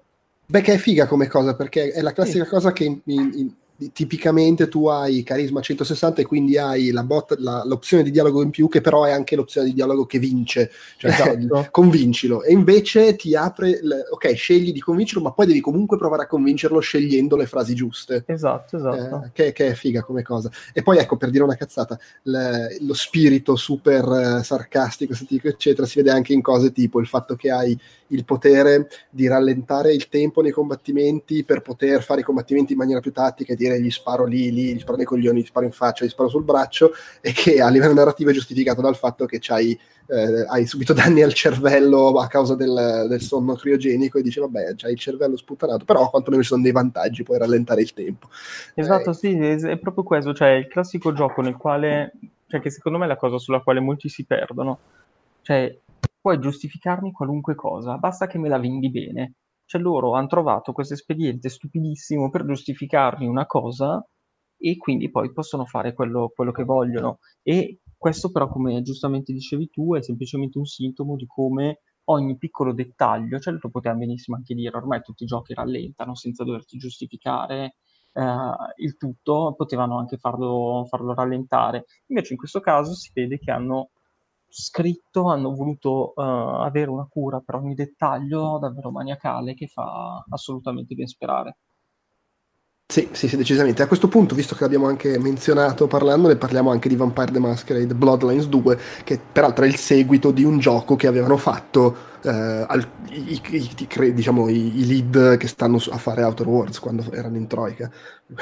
è tutto un rincorrersi. E che alla esatto. fine è lo stesso tipo di roba, solo seria e coi vampiri. Esatto, uh, sì, mi sembra che nonostante The Outer Worlds non sia la... come si dice, che tecnicamente non sia eccezionale, Vampire mi sembra un passettino ulteriormente indietro. Sì, anche se uh, c'è da dire che lo di- dicevano che era un'alfa, quella che mostravano, però insomma... Sì, certo, effettivamente uno è un gioco praticamente pronto per uscire, l'altro ha, ha decisamente più tempo per, per migliorare. Però anche lì, uh, ambientazione completamente diversa, uh, anche esigenze di combattimento, tra virgolette, molto diverse, perché appunto uno comunque alla fine si tramuta in una sorta di FPS, mentre l'altro, uh, avendo i poteri di vampiro, è molto più focalizzato magari sul combattimento corpo a corpo, però sono entrambi giochi, e ci aggiungo anche Cyberpunk, nei quali l'esperienza sembra più incentrata non tanto appunto sul combattimento, quanto sulla tua capacità di interpretare un ruolo all'interno di un, di un mondo. In questo caso è Vancouver, no, ho sbagliato, è Seattle. Tu sei eh, un vampiro appena trasformato in, in, vampiro e che quindi pian piano deve cominciare a capire, a comprendere come effettivamente la, la città funziona, perché appunto è dietro la patina che tutti conoscono, in realtà ha un secondo, un secondo velo dietro il quale si muovono delle varie organizzazioni di vampiri e come tutti i giochi di ruolo tu ti devi più o meno barcamenare tra l'una e l'altra, hai la possibilità di supportarne una o di tradirla o di appunto capire come, come funzionano tutte queste cose uh, e oltretutto in questo caso è anche molto importante la, uh, come sviluppi il tuo personaggio. Loro dicevano che c'erano tre uh, correnti, tra virgolette, principali nelle quali appunto specializzarsi e in base a come crei il tuo personaggio poi puoi risolvere la missione in, in vario modo. Uh, di te abbiamo scelto la stessa, uh, come si dice, la stessa specializzazione, cioè quella che si trasforma in nebbia e quindi in questo caso tipo molti, molti passaggi potevano essere o risolti andando dritto, quindi cercando di uccidere l'avversario o di sgattaiolare, oppure c'erano delle uh, speciali ventole nelle quali tu potevi passare grazie solamente alla capacità di trasformarti in, uh, in nebbia. In questo caso però il, quello che secondo me era molto più indietro era il combattimento, non so Mm, verso la fine c'era tutta una sezione sì. molto action e lì si vedeva davvero che o il gioco era molto indietro o comunque il budget era molto, era molto scarso e, e, quindi funzionava in maniera molto approssimativa. Sì, molto, un po' legnoso, diciamo. Esatto. Però vabbè, comunque mi ha fatto... Cioè, sembrava la, il modo in cui era impostata la presentazione sembrava quando presentavano il Deus Ex di Eidos Montreal, cioè questa è la missione, arriviamo in questo punto e poi chiedevano a noi qui cosa faccio, faccio così esatto. o faccio così, perché volevano proprio farti vedere che puoi fare molte cose diverse, che però è buono, cioè è quello che voglio vedere in un gioco del genere. No, no, esatto, chiaramente oltretutto loro erano entrambi, entrambi molto bravi, sia il tipo di Paradox che la, che la sviluppatrice. E, ed effettivamente sì, cioè questo gioco poi alla fine la cosa che si diceva va bene se il combattimento sarà anche poco, poco viscerale, poco divertente, ma mi metti davanti a un mondo di gioco che è vibrante, una mm-hmm. storia che è entusiasmante, la costruzione dei personaggi che funziona. Sono molto disponibile a chiudere un occhio su quello che, che, sono i limiti del sistema di combattimento se certo, quello che è il core del, dell'esperienza funziona. Al contrario, invece, potrebbero fare un, un, sistema di combattimento della Madonna, ma poi le missioni sono tutte uguali, lineari, non c'è, non c'è spessore, e lì sì che si tradirebbe la, uh, l'essenza sia del, della serie videoludica che del, che del, gioco di ruolo dal quale è, è ispirato. No, chiaro, chiaro, assolutamente. Uh, completamente diverso Doom Eternal, che siamo andati no, a provare assieme. Uguali, uguali. Marco, come ti è sembrato? Anche perché, cioè, io mi sono divertito, però io non ho giocato a, al Doom del 2016. Ma come non hai giocato al Doom del 2016? È la classica... cazzo? Eh, lo so, è la classica roba, ci ho provato, l'ho giocato, ci ho giocato un po', figatissima, devo giocarci quando tempo ed è ancora lì nel, backlog. Eh, che te devo dire? mi spiace. Uh, di Doom Eternal devo dire due cose. La prima è che uh, ho un po' paura sull'estetica, nel senso che non nella parte che ci hanno mostrato della demo, che invece era in tutto e per tutto fedele al capitolo appunto del 2016, quindi fantascienza e demoni. Eh, ho visto soprattutto nella conferenza Bethesda degli scorci con dei, dei, passaggi, delle cose molto più fantasy e molto meno fantascienza pesante, viti, rivetti, bulloni e razzi che sono quello che secondo me contraddistingue in tutto e per tutto Doom e lo rende così anche profondamente unico delle virate a un fantasy un po' stile Wayne Barlow con delle visioni così delle torri giganti, delle rune, delle cose. Mi, mi fanno un po' paura perché mi danno l'idea che possano snaturare quella che è l'essenza stessa della saga. E quindi su quella cosa lì ho le orecchie un po', un po' dritte perché voglio vedere come esplorano quei territori lì e in che maniera li percorrono perché ho ripeto, ho paura che possano un po' cagare fuori dal Beh, Bisogna vedere il risultato, però alla fine Doom 2, intendo quello originale, che il fatto che andavi all'inferno, eh, secondo me ci può stare puntare anche un po' su quello. Su no, sì, hanno detto che avranno esatto una scala diversa, nuove dimensioni, addirittura robe un po' paradisiache, quindi boh, voglio vedere come la gestiscono perché, ti ripeto, un, un po' mi fa paura. E... nuovo Skyrim. Esatto, sì. a sorpresa. Doom Eternal si chiamerà tipo alla di, fine, di alla Scrolls fine scroll. Pensa però che figo se faccio è, è, è, è, One More Thing di Elder Scrolls Doom. Sì, secondo me è semplice, cioè, poi magari è una merda, però sicuramente vendono l'ira di Dio. Fai fagli.it tutte le copie che compro io. Elder, proprio un, un, un, Elder Scroll con quel mondo enorme in cui però ti muovi come in Doom. Salti, ammazzi, spari, distruggi. Dove, dov'è che si paga in questo Vabbè, eh, Marco, vai. No, dicevo, al di là di questa cosa che rimane un po' da verificare, quella che invece abbiamo potuto provare con uh, controller o mouse e tastiera. Sì, io ho giocato col mouse, tu col controller. Esatto, alle tre devo dire che mi ha, mi ha assolutamente convinto e divertito. Hanno inserito um, rispetto al, alla formula base ovviamente ancora più ignoranza, ancora più adrenalina, ancora più mostri e ancora più casino. È possibile, però, giuro. Ma soprattutto un, una specie di metagame legato a come si uccidono i nemici, che okay. rende il gioco quasi una specie di puzzle, nel senso che sì. mh, mm, fondamentalmente s- ci sono quattro tipologie diverse di possibili finisher, quelle corpo a corpo che ripristinano la vita, okay. quelle mi pare con la motosega che ripristinano, se non ricordo male, tipo i colpi, quelle con il, um, il lanciafiamme. il lanciafiamme che è una novità di questo capitolo, che ridanno forse la corazza e un altro tipo ancora che fa un'altra cosa ancora diversa diversa.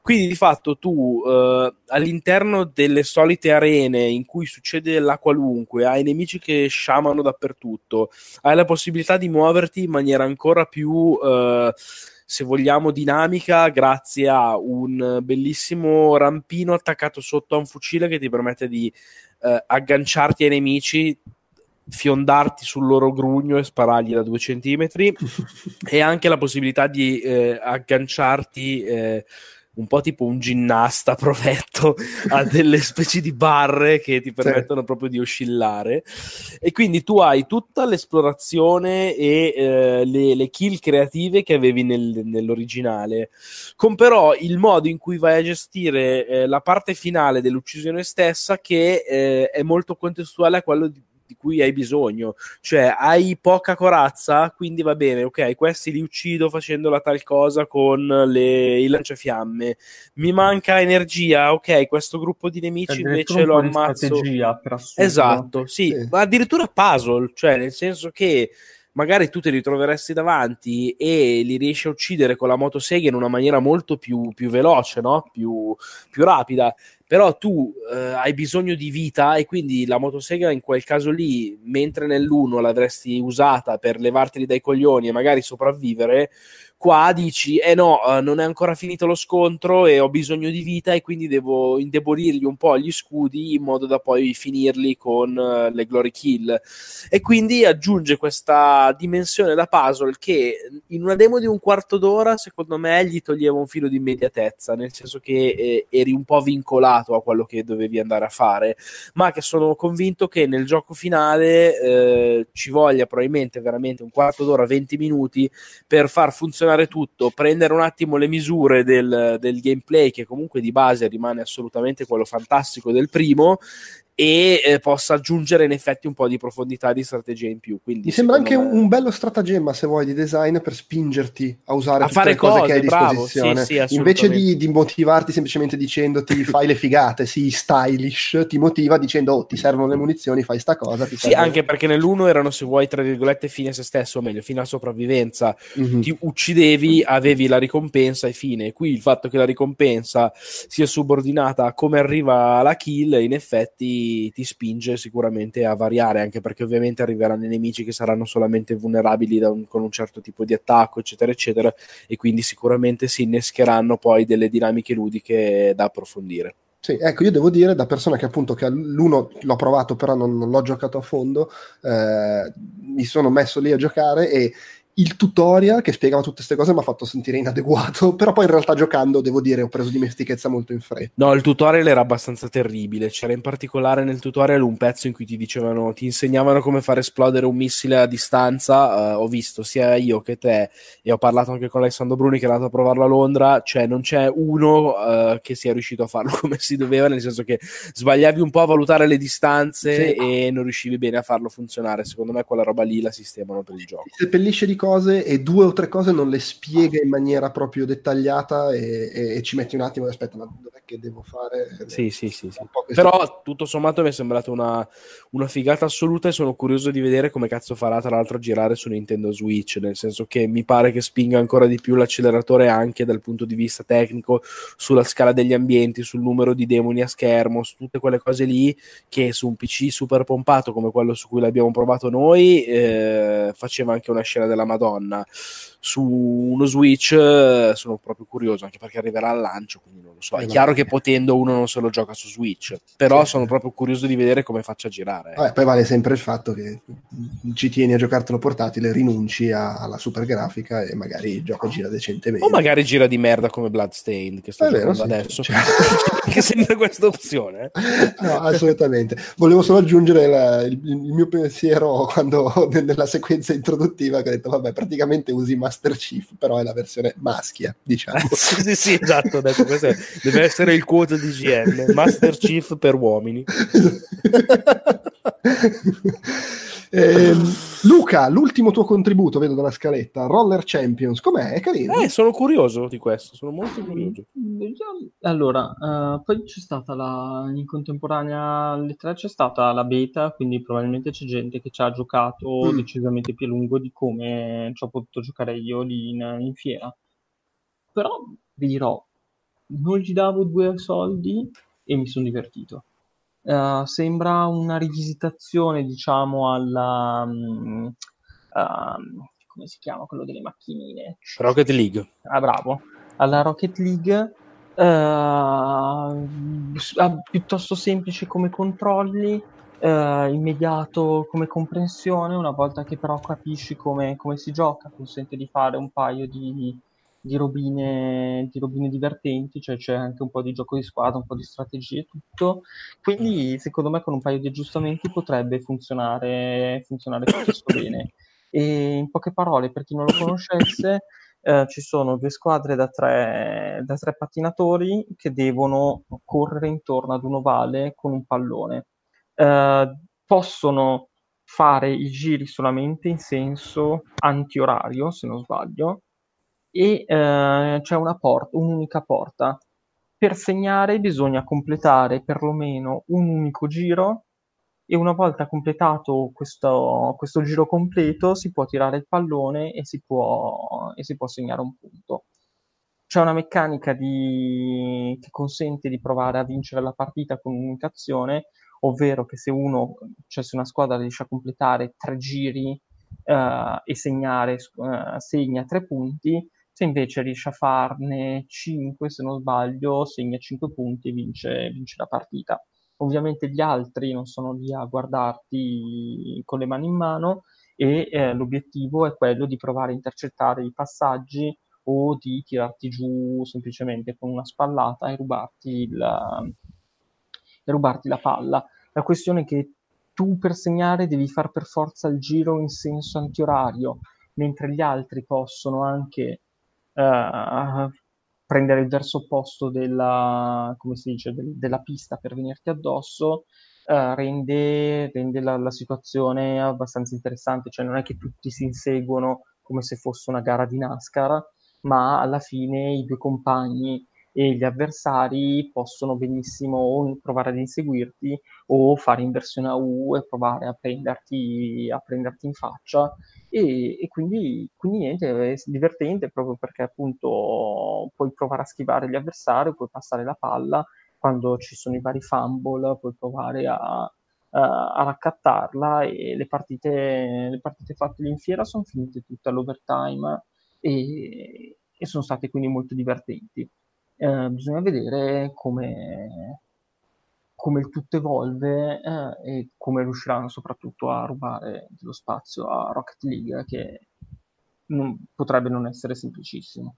A me sembrava tipo la versione allegra di Rollerball. Sì, certo, ah, l'ispirazione, l'ispirazione, è quella, certo che di violenza di Rollerball proprio non, eh no, certo. cioè, potrebbe anche assomigliare tipo a una specie di, di speedball The Bra- certo. The Beh, che del, che del, resto poi siamo sempre lì, anche Speedball un po' si ispirava a Rollerball, il, il vecchio esatto, film. Eh, però appunto la, No, adesso Speed, eh, eh, come si dice, Rollerball non mi co- ricordo come funzionava come... Eh, i pattini giravano in tondo, dovevano segnare tirando la palla e si menavano de- de- dei bastardi però. Ok, allora sì, direi che, che sì, sì, effettivamente la versione tipo puccettosa di... Di, di Rollerball. Sì, sì, però appunto sorprendentemente funziona... Cioè, dalla presentazione a, durante la conferenza di Ubisoft eh, mi domandavo se potesse essere così semplice eh, orientarsi, così semplice capire eh, dove andare, cosa fare, tutto. Poi invece, appunto, essendo le regole molto semplici, essendo ehm, comunque le, il percorso è concavo, cioè comunque è una, un anello, ma mh, mm, come si dice, nel quale puoi rollare sia a destra che a sinistra.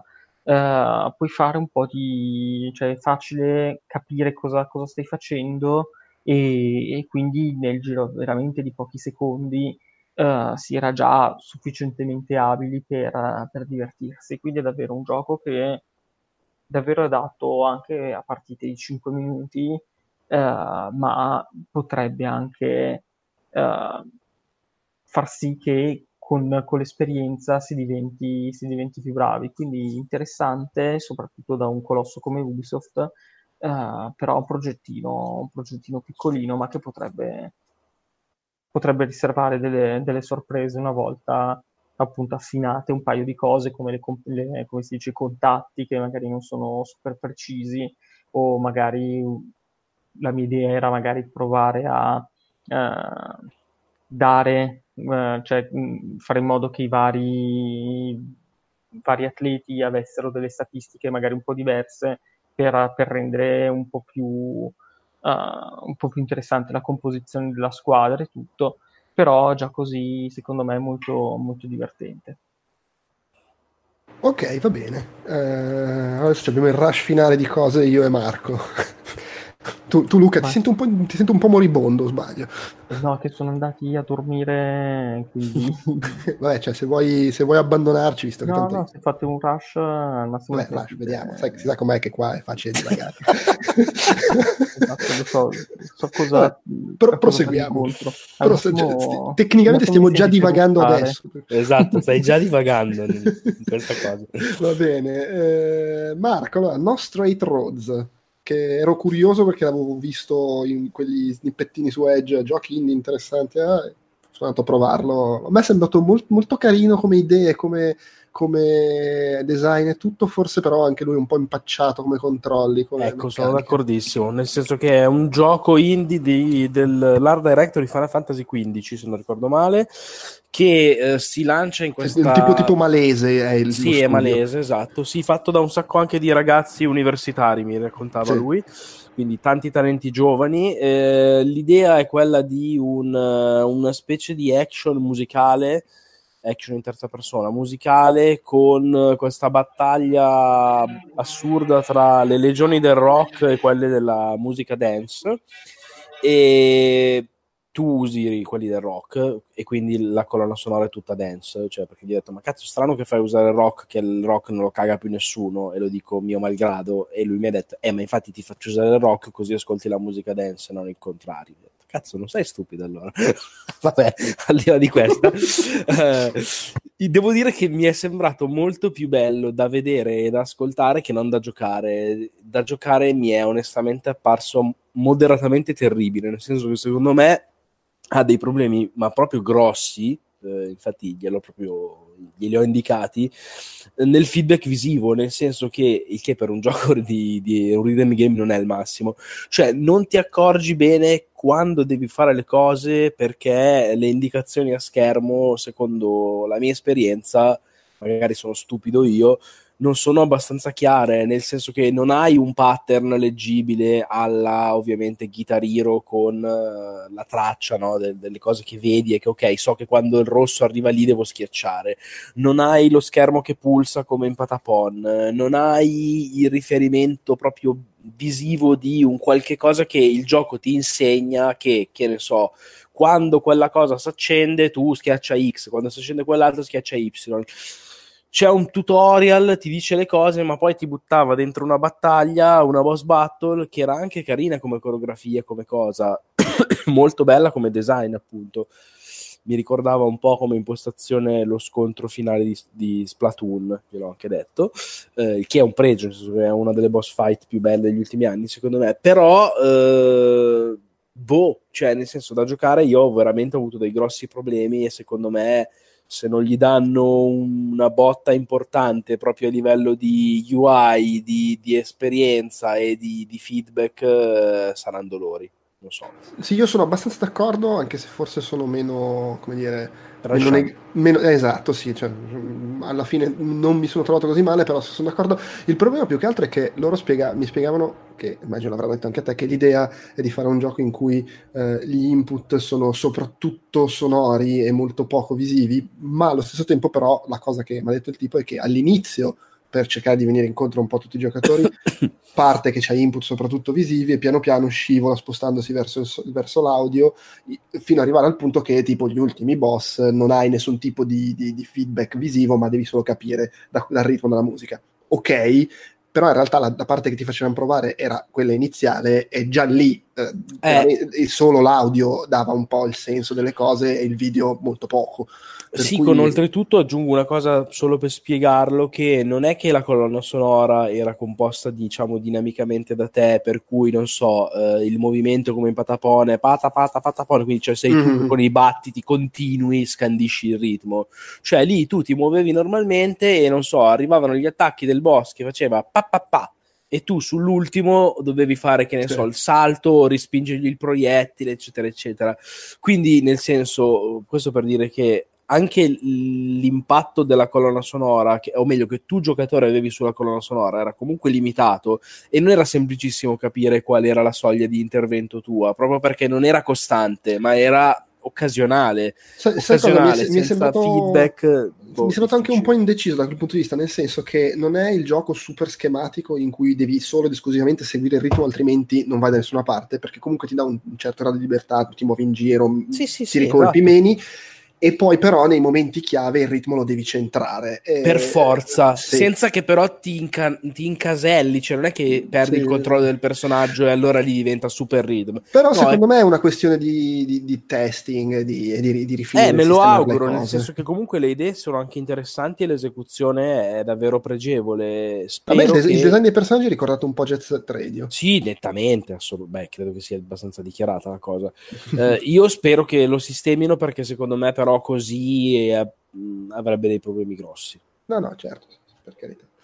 Va bene, allora io ho passato due ore, praticamente una mattinata in Oculus e alla fine volevo morire. Perché... Stai dicendo se hai vomitato l'anima poi. no, in realtà non ho vomitato, però insomma, a parte che ho fatto una chiacchierata con Jason Rubin che è stato carino, soprattutto a fine intervista, finita l'intervista, poi siamo stati 5 minuti a discutere di cosa giochiamo con le nostre figlie. perché vabbè.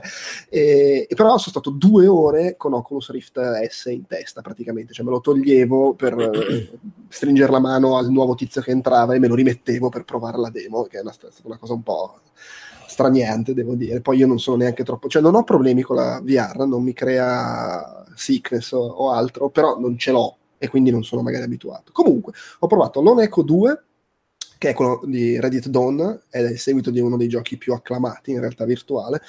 Eh, ah, chiaramente questi quattro giochi na- sono giochi su cui mette i soldi Oculus, quindi credo che perlomeno al lancio saranno esclusive, però poi le, mm, il sistema di Oculus è sempre che l'IP è dello sviluppatore, quindi in teoria possono uscire anche altrove, anche se poi dipende anche da, dal tipo di gioco, perché magari l'Oneco è molto basato sulla posizione tua e quindi su PSVR non credo possa funzionare bene.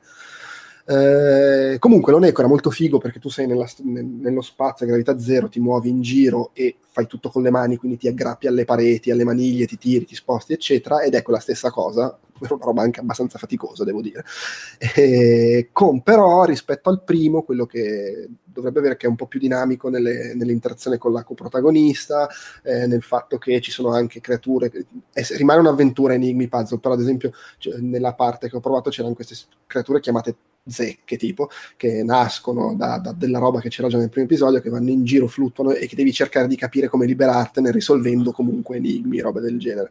Uh, mi è sembrato molto bello, c'è una bella atmosfera girare per l'astronave muovendosi con le mani è effettivamente piuttosto figo uh, e poi in generale come i giochi in VR, questi qua fatti bene che tentano di tenerti immerso, funziona molto bene il fatto che se come sei un robot tutti i menu sono contestuali eh, al fatto che è roba che ti esce dalle braccia, dalle mani, eh, anche quando muori praticamente c'è come la vita chamber di Bioshock, però sei un robot e semplicemente ti, la tua coscienza viene scaricata in un altro corpo, ha ancora più senso che in Bioshock se vogliamo. Eh, mi è sembrato molto bello al netto del fatto che non ho giocato al primo e quindi non posso sapere quanto effettivamente quello che dicono di aver migliorato lo, lo sia. Ecco.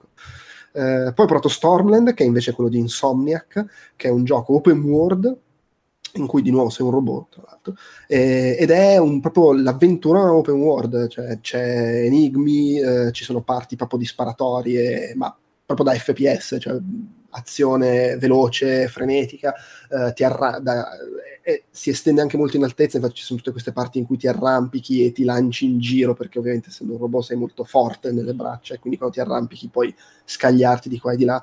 Eh, molto bello, bello stile estetico, ambientato in questo mondo in cui la natura sembra aver preso il sopravvento, non originalissima come cosa, ma insomma eh, e devi capire cosa è successo. Eh, mi è sembrato carino, poi mi hanno spiegato che comunque sì, è open world, però in pratica è questo mondo mezzo sommerso, diviso in isole, ogni isola più o meno la puoi gestire in una mezz'oretta per venire incontro al fatto che sennò poi scleri. Se no muori. Esatto, esattamente, sì. Se no muori come sono morto io. Tra l'altro, ecco, non ho avuto motion sickness, però ho avuto questa cosa che dopo mezz'ora di Loneco, che giravo per la strada, eccetera, improvvisamente, così a cazzo, gli ultimi due minuti della demo, ho iniziato a patire il fatto che non stavo toccando terra. cioè che ne, ne, nella simulazione ero in altezza e la, mi, dava, mi, dava, proprio fastidio a livello, ah cazzo, non, non, ho i piedi per terra, un po' quasi vertigine, roba strana, ma così, inspiegabile, anche perché poi comunque ero a 10 centimetri da terra, eh, così, come curiosità. Il mio cervello si è reso conto che qualcosa non stava funzionando. Poi Asgard's Wrath, che è tipo il, il non so, il dungeon, il dun, com'è che si chiama quella, eh, il dungeon crawler in prima persona eh, che ha avuto parecchio successo, quello indie qualche anno fa. Uh, se, secondo me Luca lo sa. Sì, Dungeon ma, in prima persona. Uh, cosa... Sì, alla Dungeon Master. Uh, dammi, dammi, il tempo che devo aprire Steam e lo vado a uh, Non può essere quello tipo... come cazzo si chiama? Quello di, di quelli di Guacamole, Severed.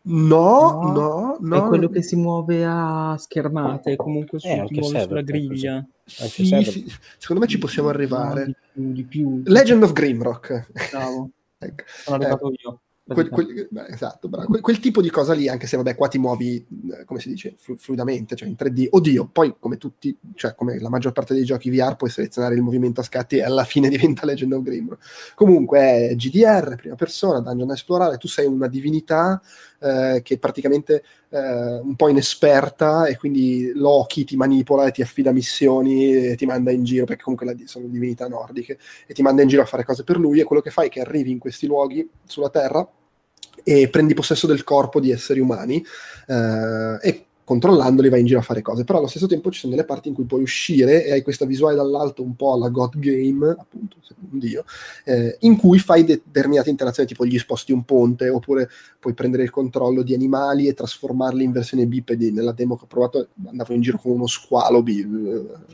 antropomorfo che mi aiutava che, e che poi ti aiuta nei combattimenti, ma lo puoi usare anche per risolvere enigmi. Quindi c'è un, un, sacco di meccaniche. Il sistema di controllo è abbastanza carino. Comunque combatti con la spada, cioè fai le cose che ti aspetti di fare in VR in quel tipo di gioco. Eh, loro lo, lo, la buttano sul vogliamo fare un gioco di ruolo vero nella VR sì e no, nel senso che non è che uno si deve aspettare Skyrim, è più una roba molto schematica, hai le, le missioni che ti mandano a fare i dungeon, fai, fai, il dungeon, esci e poi fai poco fuori, torni al lab, che è questa specie di locanda. Però carino, bella grafica, mi è sembrato figo, fatto bene. Quello un po' meno convincente, secondo me, a livello estetico è After the Fall, che è un FPS multiplayer eh, post-apocalisse zombie, è tutto surgelato, ci sono gli zombie, è molto banalotto secondo me stilisticamente, però oh, è un FPS in prima persona fatto e finito, cioè Left 4 Dead cooperativo, si, può, si affrontano le missioni in due, volendo, oppure giochi da solo, vabbè, c'è l'hub dove incontri la gente online e puoi giocare.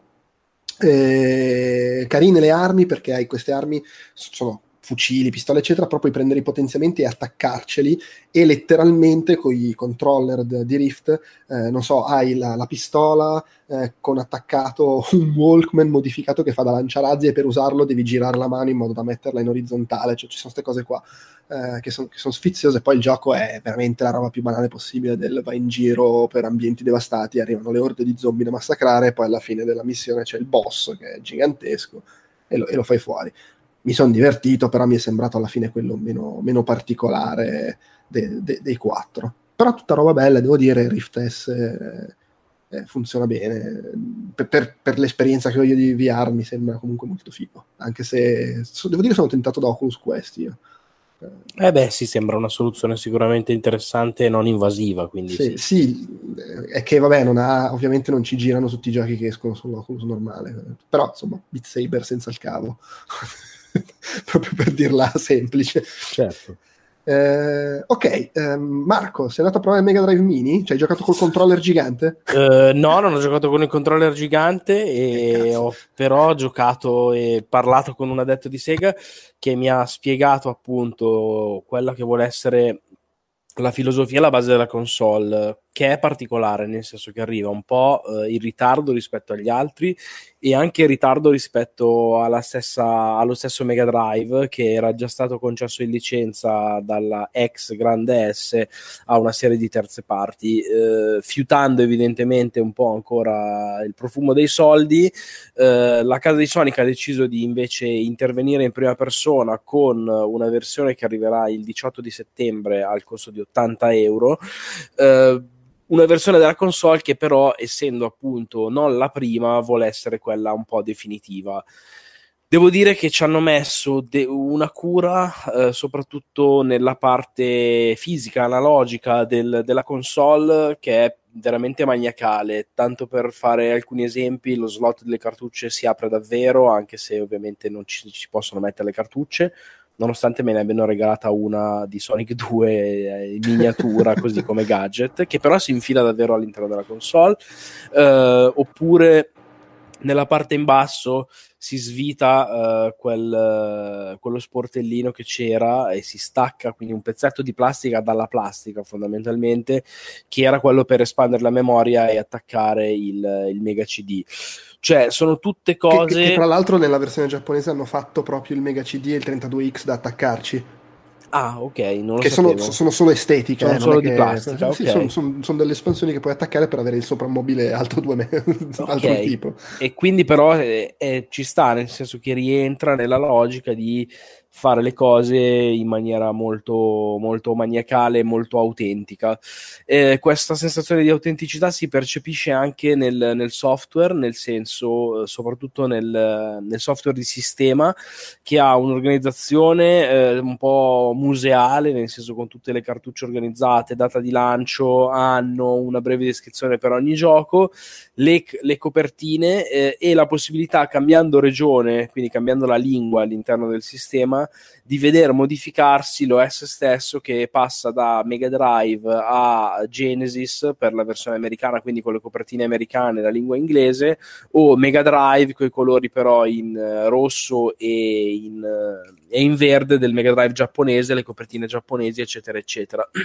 Anche tutti i menu di sistema hanno i, gli effetti sonori presi ad esempio da Street of Rage, eccetera, eccetera, e in generale questa appunto questa sensazione di voler celebrare il passato di Sega con 40 giochi più due, quindi sono di fatto 42, due che eh, sono Darius e eh, Tetris, che sono inediti, cioè vengono pubblicati per la prima volta nel 2019. Questo perché entrambi i titoli erano in sviluppo all'epoca ma per una ragione o per, uh, o per l'altra non sono mai usciti e vengono quindi pubblicati davvero per la prima volta all'interno di questa collection, così giusto come chicca ulteriore per gli appassionati. Tra l'altro segnalo che all'interno dei giochi che saranno presenti ci sono anche un po' di uscite terze parti, eh, tipo Street Fighter 2, tipo Castlevania, tipo sto pensando che altro c'è che mi sto dimenticando.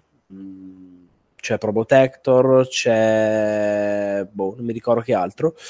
C'è comunque un tot di roba che eh, alla fine Ah, c'è Arthur Jim, ecco cosa mi stavo dimenticando, che a me piaceva tantissimo all'epoca.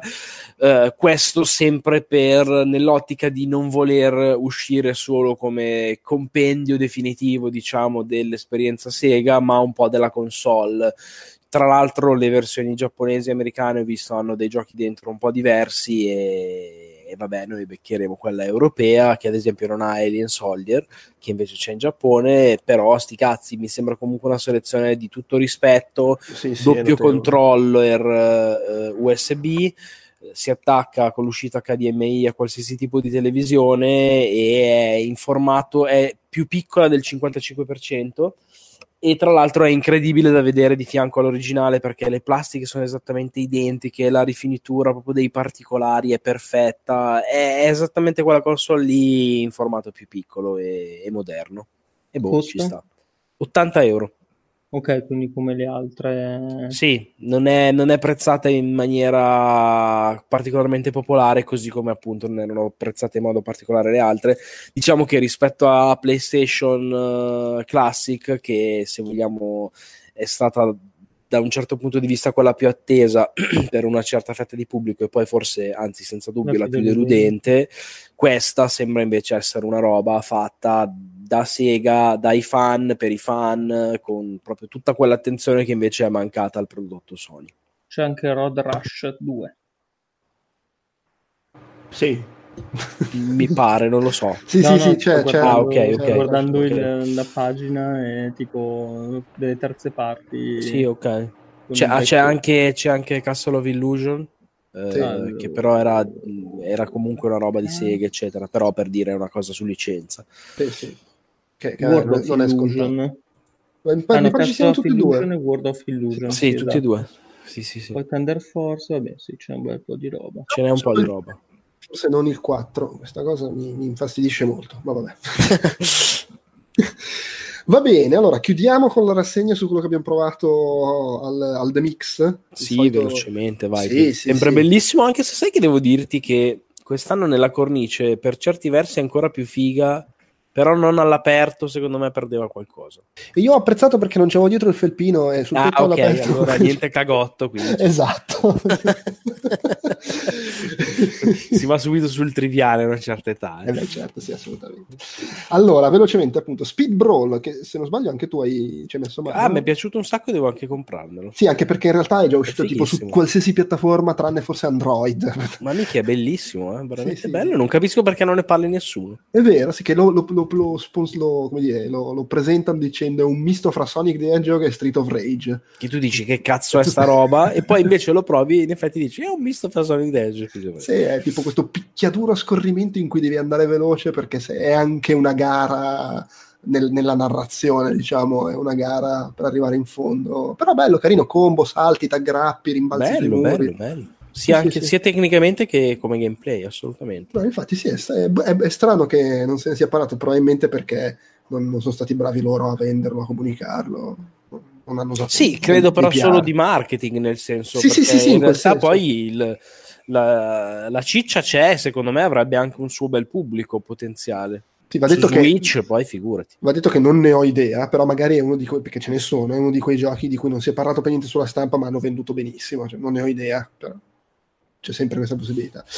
Poi ho, ho provato Lost Ember, che avevo già provato alla GDC, e che esce a luglio, tipo, è questa strana avventura in cui tu sei un, un lupo, se non sbaglio, però hai il potere di eh, prendere il controllo di altri animali e quindi vai in giro per questa ambientazione e passi, che ne so, dentro a un cinghiale, eh, dentro degli uccelli o, o un bisonte ed è molto figo perché ti ritrovi a svolazzare in giro, è proprio è, è molto dinamico, salti premendo un tasto da, una- da un animale all'altro eh, e esplori con questa grafica molto, molto evocativa, eh, sti ambienti super vasti, canyon, montagne, eccetera. Poi il gioco è un'avventura in cui sei lì, sei tipo la reincarnazione di una tizia, di una civiltà scomparsa e devi provare a scoprire cosa sia successo, credo sia la classica avventura abbastanza breve.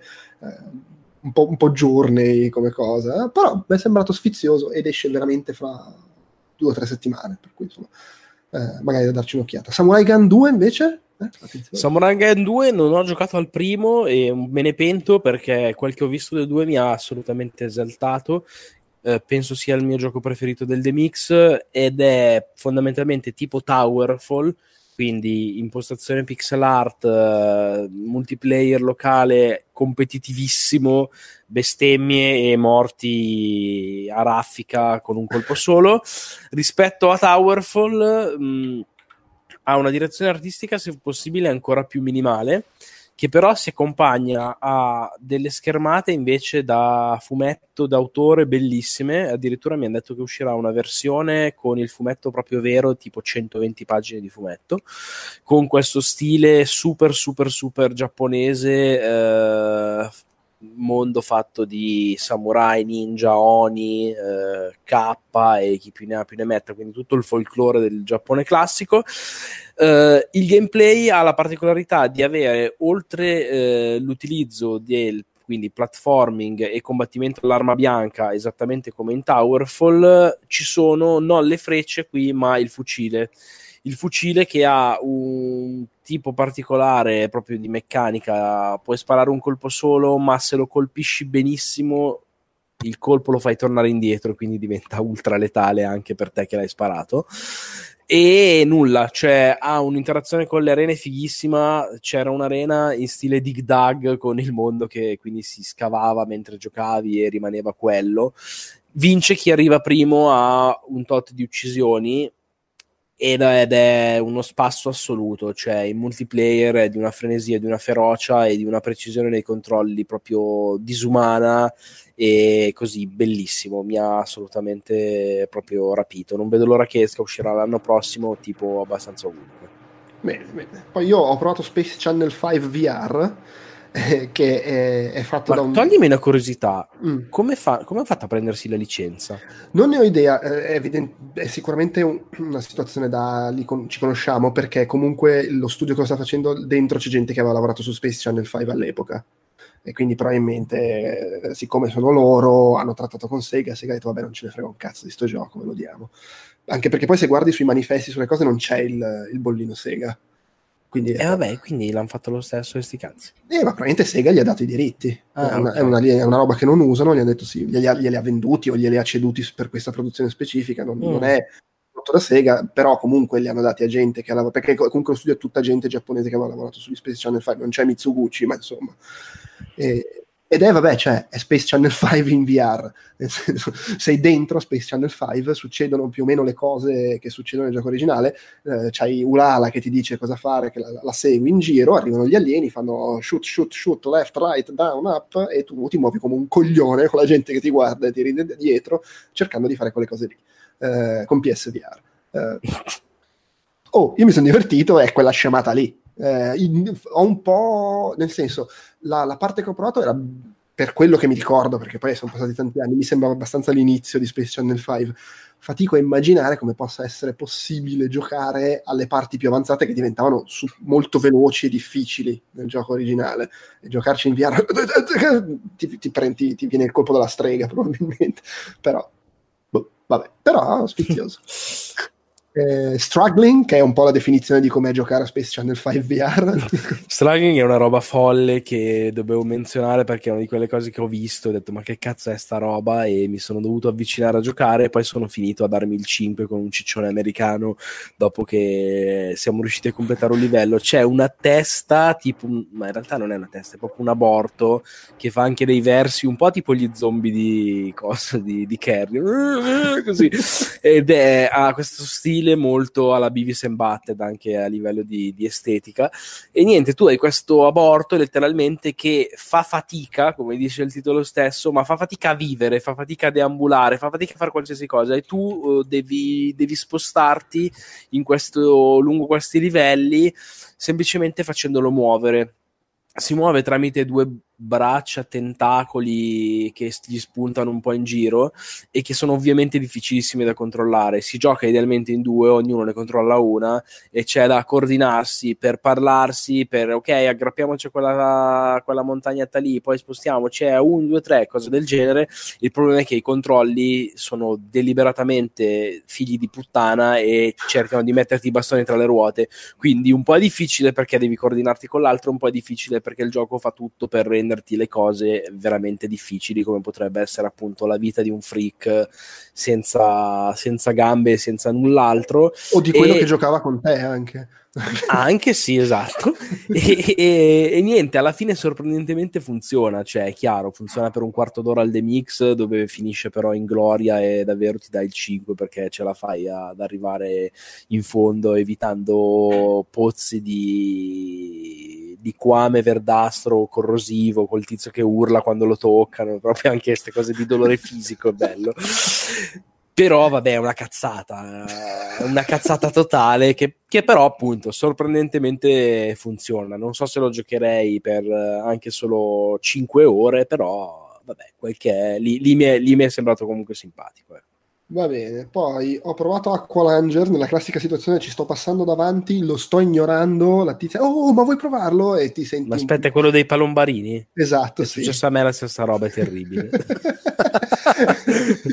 sì, cioè, proprio... allora sai cosa? Secondo me potrebbe essere sfizioso in quella situazione, eh, festa a casa, tutti fra lo sbronzo e il fumato, c'è Steam attaccato alla TV, boh, proviamo sta roba multiplayer per mezz'ora però, cioè, sì, mi è sembrata veramente una roba super semplicissima che sei lì che ti devi tuffare per andare a recuperare i tesori ed evitare i mostri e vince chi porta più monete nel, nel, nello scrigno, ma insomma... Perlomeno mm. la tip era carina, perché è l'unica spiegazione per la quale ci siete cascati entrambi. No, no, ma per me... No, no era no. solamente gentile, cioè sì, ti fa brutto eh. dirle no, dai. Eh, infatti, sì, sì, sì. E quindi, vabbè. Invece adesso giorno mi sembra carino, è un puzzle game in prima persona, eh, in, cui tu praticamente sei in questo mondo surreale, diviso proprio a livelli con, gli, con, i puzzle da risolvere, è basato su una specie di energia che raccogli salendo su dei portali e che poi devi usare per attivare meccanismi, però quando tu cammini, man mano che cammini l'energia si consuma. E quindi sostanzialmente gli enigmi sono basati sul fatto che devi capire come arrivare all'uscita del livello sfruttando i meccanismi ma col problema che devi trovare delle scorciatoie, sfruttare i teletrasporti, eccetera, perché se no arrivi, non so, dove devi attivare il ponte che non hai abbastanza energia. Sto giocando un po', è carino, tra l'altro ero partito, stavo risolvendo enigmi, andando avanti, andando avanti, il tipo, oh, hai rotto il cazzo, levati, devo farlo provare a giocare ad altri. Ok, scusa. Eh, però bello, no, mi sta piacendo, bella grafica, molto evocativa. Eh, Tunce, che è? Sì, Tunche, Tunche, non so come si dica, è un, uh, è un, gioco che esiste su Steam anche già in early access con una modalità. Uh, ah, ecco, scusa, Aqualanger, se vai. qualcuno è pazzo e vuole provarlo, c'è in early access su Steam. Ok, questo invece è un progettino uh, molto interessante perché è un mix tra un roguelike e un picchiaduro a scorrimento con un'ambientazione in stile indio, quindi ha tutte suggestioni legate al Rio delle Amazzoni, in Sud America, i delfini rosa e cose del genere. Nella versione che ho provato io, che è la stessa che c'è su Steam, si gioca in due e ci sono delle, delle ondate di nemici in coop con un boss finale che è appunto sto delfino rosa figo. Uh, il gioco finale invece avrà un'impostazione da roguelike, quindi con anche lo sviluppo del personaggio, un po' di componenti RPG, mosse da sbloccare, eccetera, eccetera. È molto molto carino da vedere, è scritto Tunke, Tunche, eh, ed è secondo me anche azzeccato proprio in termini di feeling e di controllo. Ha quel tiro giusto, quella, ehm, quei controlli proprio molto, molto reattivi, un po' un po' alla Devil May Cry in 2D, nel senso che comunque le combo sono importanti, hai qualche juggle aerea, hai un po' di, di cosine che puoi fare. Eh, tanta importanza della schivata, mh, bello veloce il, il, sistema di combattimento e in generale mi ha, mi ha, assolutamente divertito e convinto da tenere d'occhio perché è un gioco che potrebbe, potrebbe sorprendere. Ok, bene, bravo, mi ha incuriosito. Sì, poi perché c'è la demo, quella lì che ho provato io è super divertente. Eh? Funziona ok, bene. allora ci darò un'occhiata. Poi allora, super stupidissimo, mi ha fatto ridere però che questi due giochi di cui parlo adesso erano messi di fianco ed era surreale vederli di fianco. Uno è We Met in May, che è il nuovo gioco di Nina Freeman, che è quella di Cibele che poi ha scritto, ha lavorato su Tacoma e, ed è questa cosa surrealissima che sono delle scenette che raccontano la storia fra lei e il suo ragazzo che sta sviluppando il gioco assieme a lei. Ma robe completamente surreali tipo c'è la scenetta di loro in spiaggia che si versano la, la, la crema addosso e tu la, versi col mouse ma c'è questo motore fisico fuori di cozza e quindi praticamente incominci a spalmare crema e escono litri di crema cioè, queste scenette folli c'è la scenetta che sono in cucina e, e lei decide che vuole strizzare i capezzoli di lui e quindi devi scegliere il, il, dialogo con cui distrarlo e poi lo attacchi ai capezzoli e lui cerca di difendersi tipo film di Kung Fu facendo le parate. Insomma, a questo livello. Io, io tra l'altro, volevo, visto che era lì, volevo provare a strizzare i capezzoli, allora, quello vero, però mi ha fermato. Eh, sono riuscito a strizzare 12 volte nel gioco. Beh, beh, no, infatti, tutto rispetto, sì. diciamo. eh, però è sta roba molto carina, simpatica, quasi, quasi dolce, perché poi comunque c'ha delle robe, anche, non è solo demenziale e di fianco c'era Wrath Ion of Ruin, che è il nuovo gioco di 3D Realms, quelli di Duke Nukem, eh, che come anche Ion Maiden, mi pare si chiami quell'altro che hanno fatto di recente, è fatto col motore vecchio, originale di Duke Nukem, ovviamente un po' aggiornato perché gli hanno messo il 16 noni, risoluzioni un po' più alte, eh, alcune piccole modifiche, però ha quel look da FPS anni 90 eh, e soprattutto la cosa buffa è che eh, pur arrivando da aver provato Doom il pomeriggio del giorno stesso, provando sta roba qua ti rendi conto di quanto Doom, pur essendo old school, è tremendamente moderno rispetto a questi, ma proprio come ritmo, come velocità, come quanto cazzo corri e la roba ti arriva addosso e non ci si capisce una minchia perché non sei più abituato.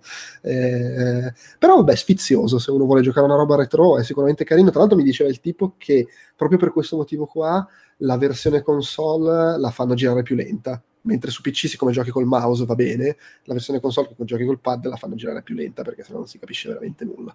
Eh, e vabbè, insomma, comunque chi, chi, vuole gli FPS come li facevano una volta può rivolgersi a questi. E Bloodrots cos'è?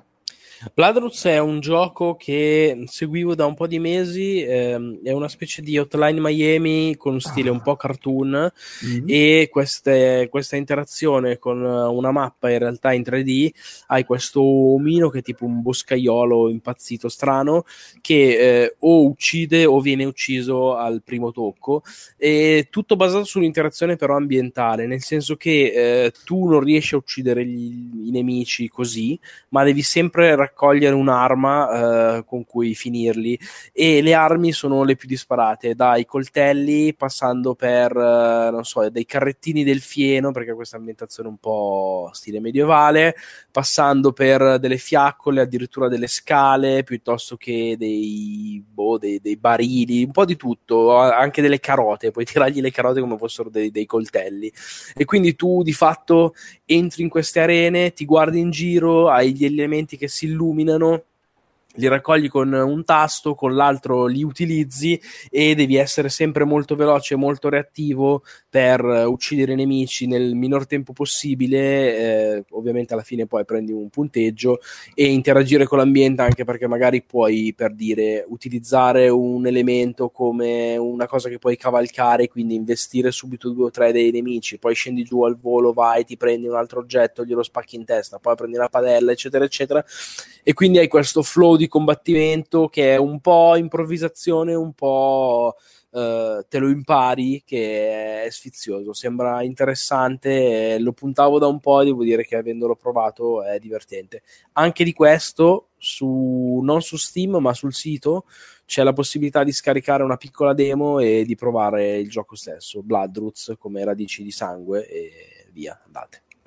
Ok, e l'ultima cosa, Mosaic che onestamente non so neanche bene come spiegare, si è visto credo nella conferenza PC, eh, ed è questa specie di avventura in cui tu sei un tizio che si alza la mattina, esce, va, va in ufficio, va al lavoro e praticamente l'avventura ti fa rivivere più volte la giornata eh, facendo, immagino, cose diverse e anche con un minimo di, di, variabilità, nel senso che per dire io sono uscito dall'appartamento, sono andato a sinistra e ho visto tutta una serie di cose, ho incontrato un gatto, ho fatto delle robe che però se, se, fossi andato a destra non avrei visto, perché a destra invece c'è l'ufficio e potevo andare direttamente di là.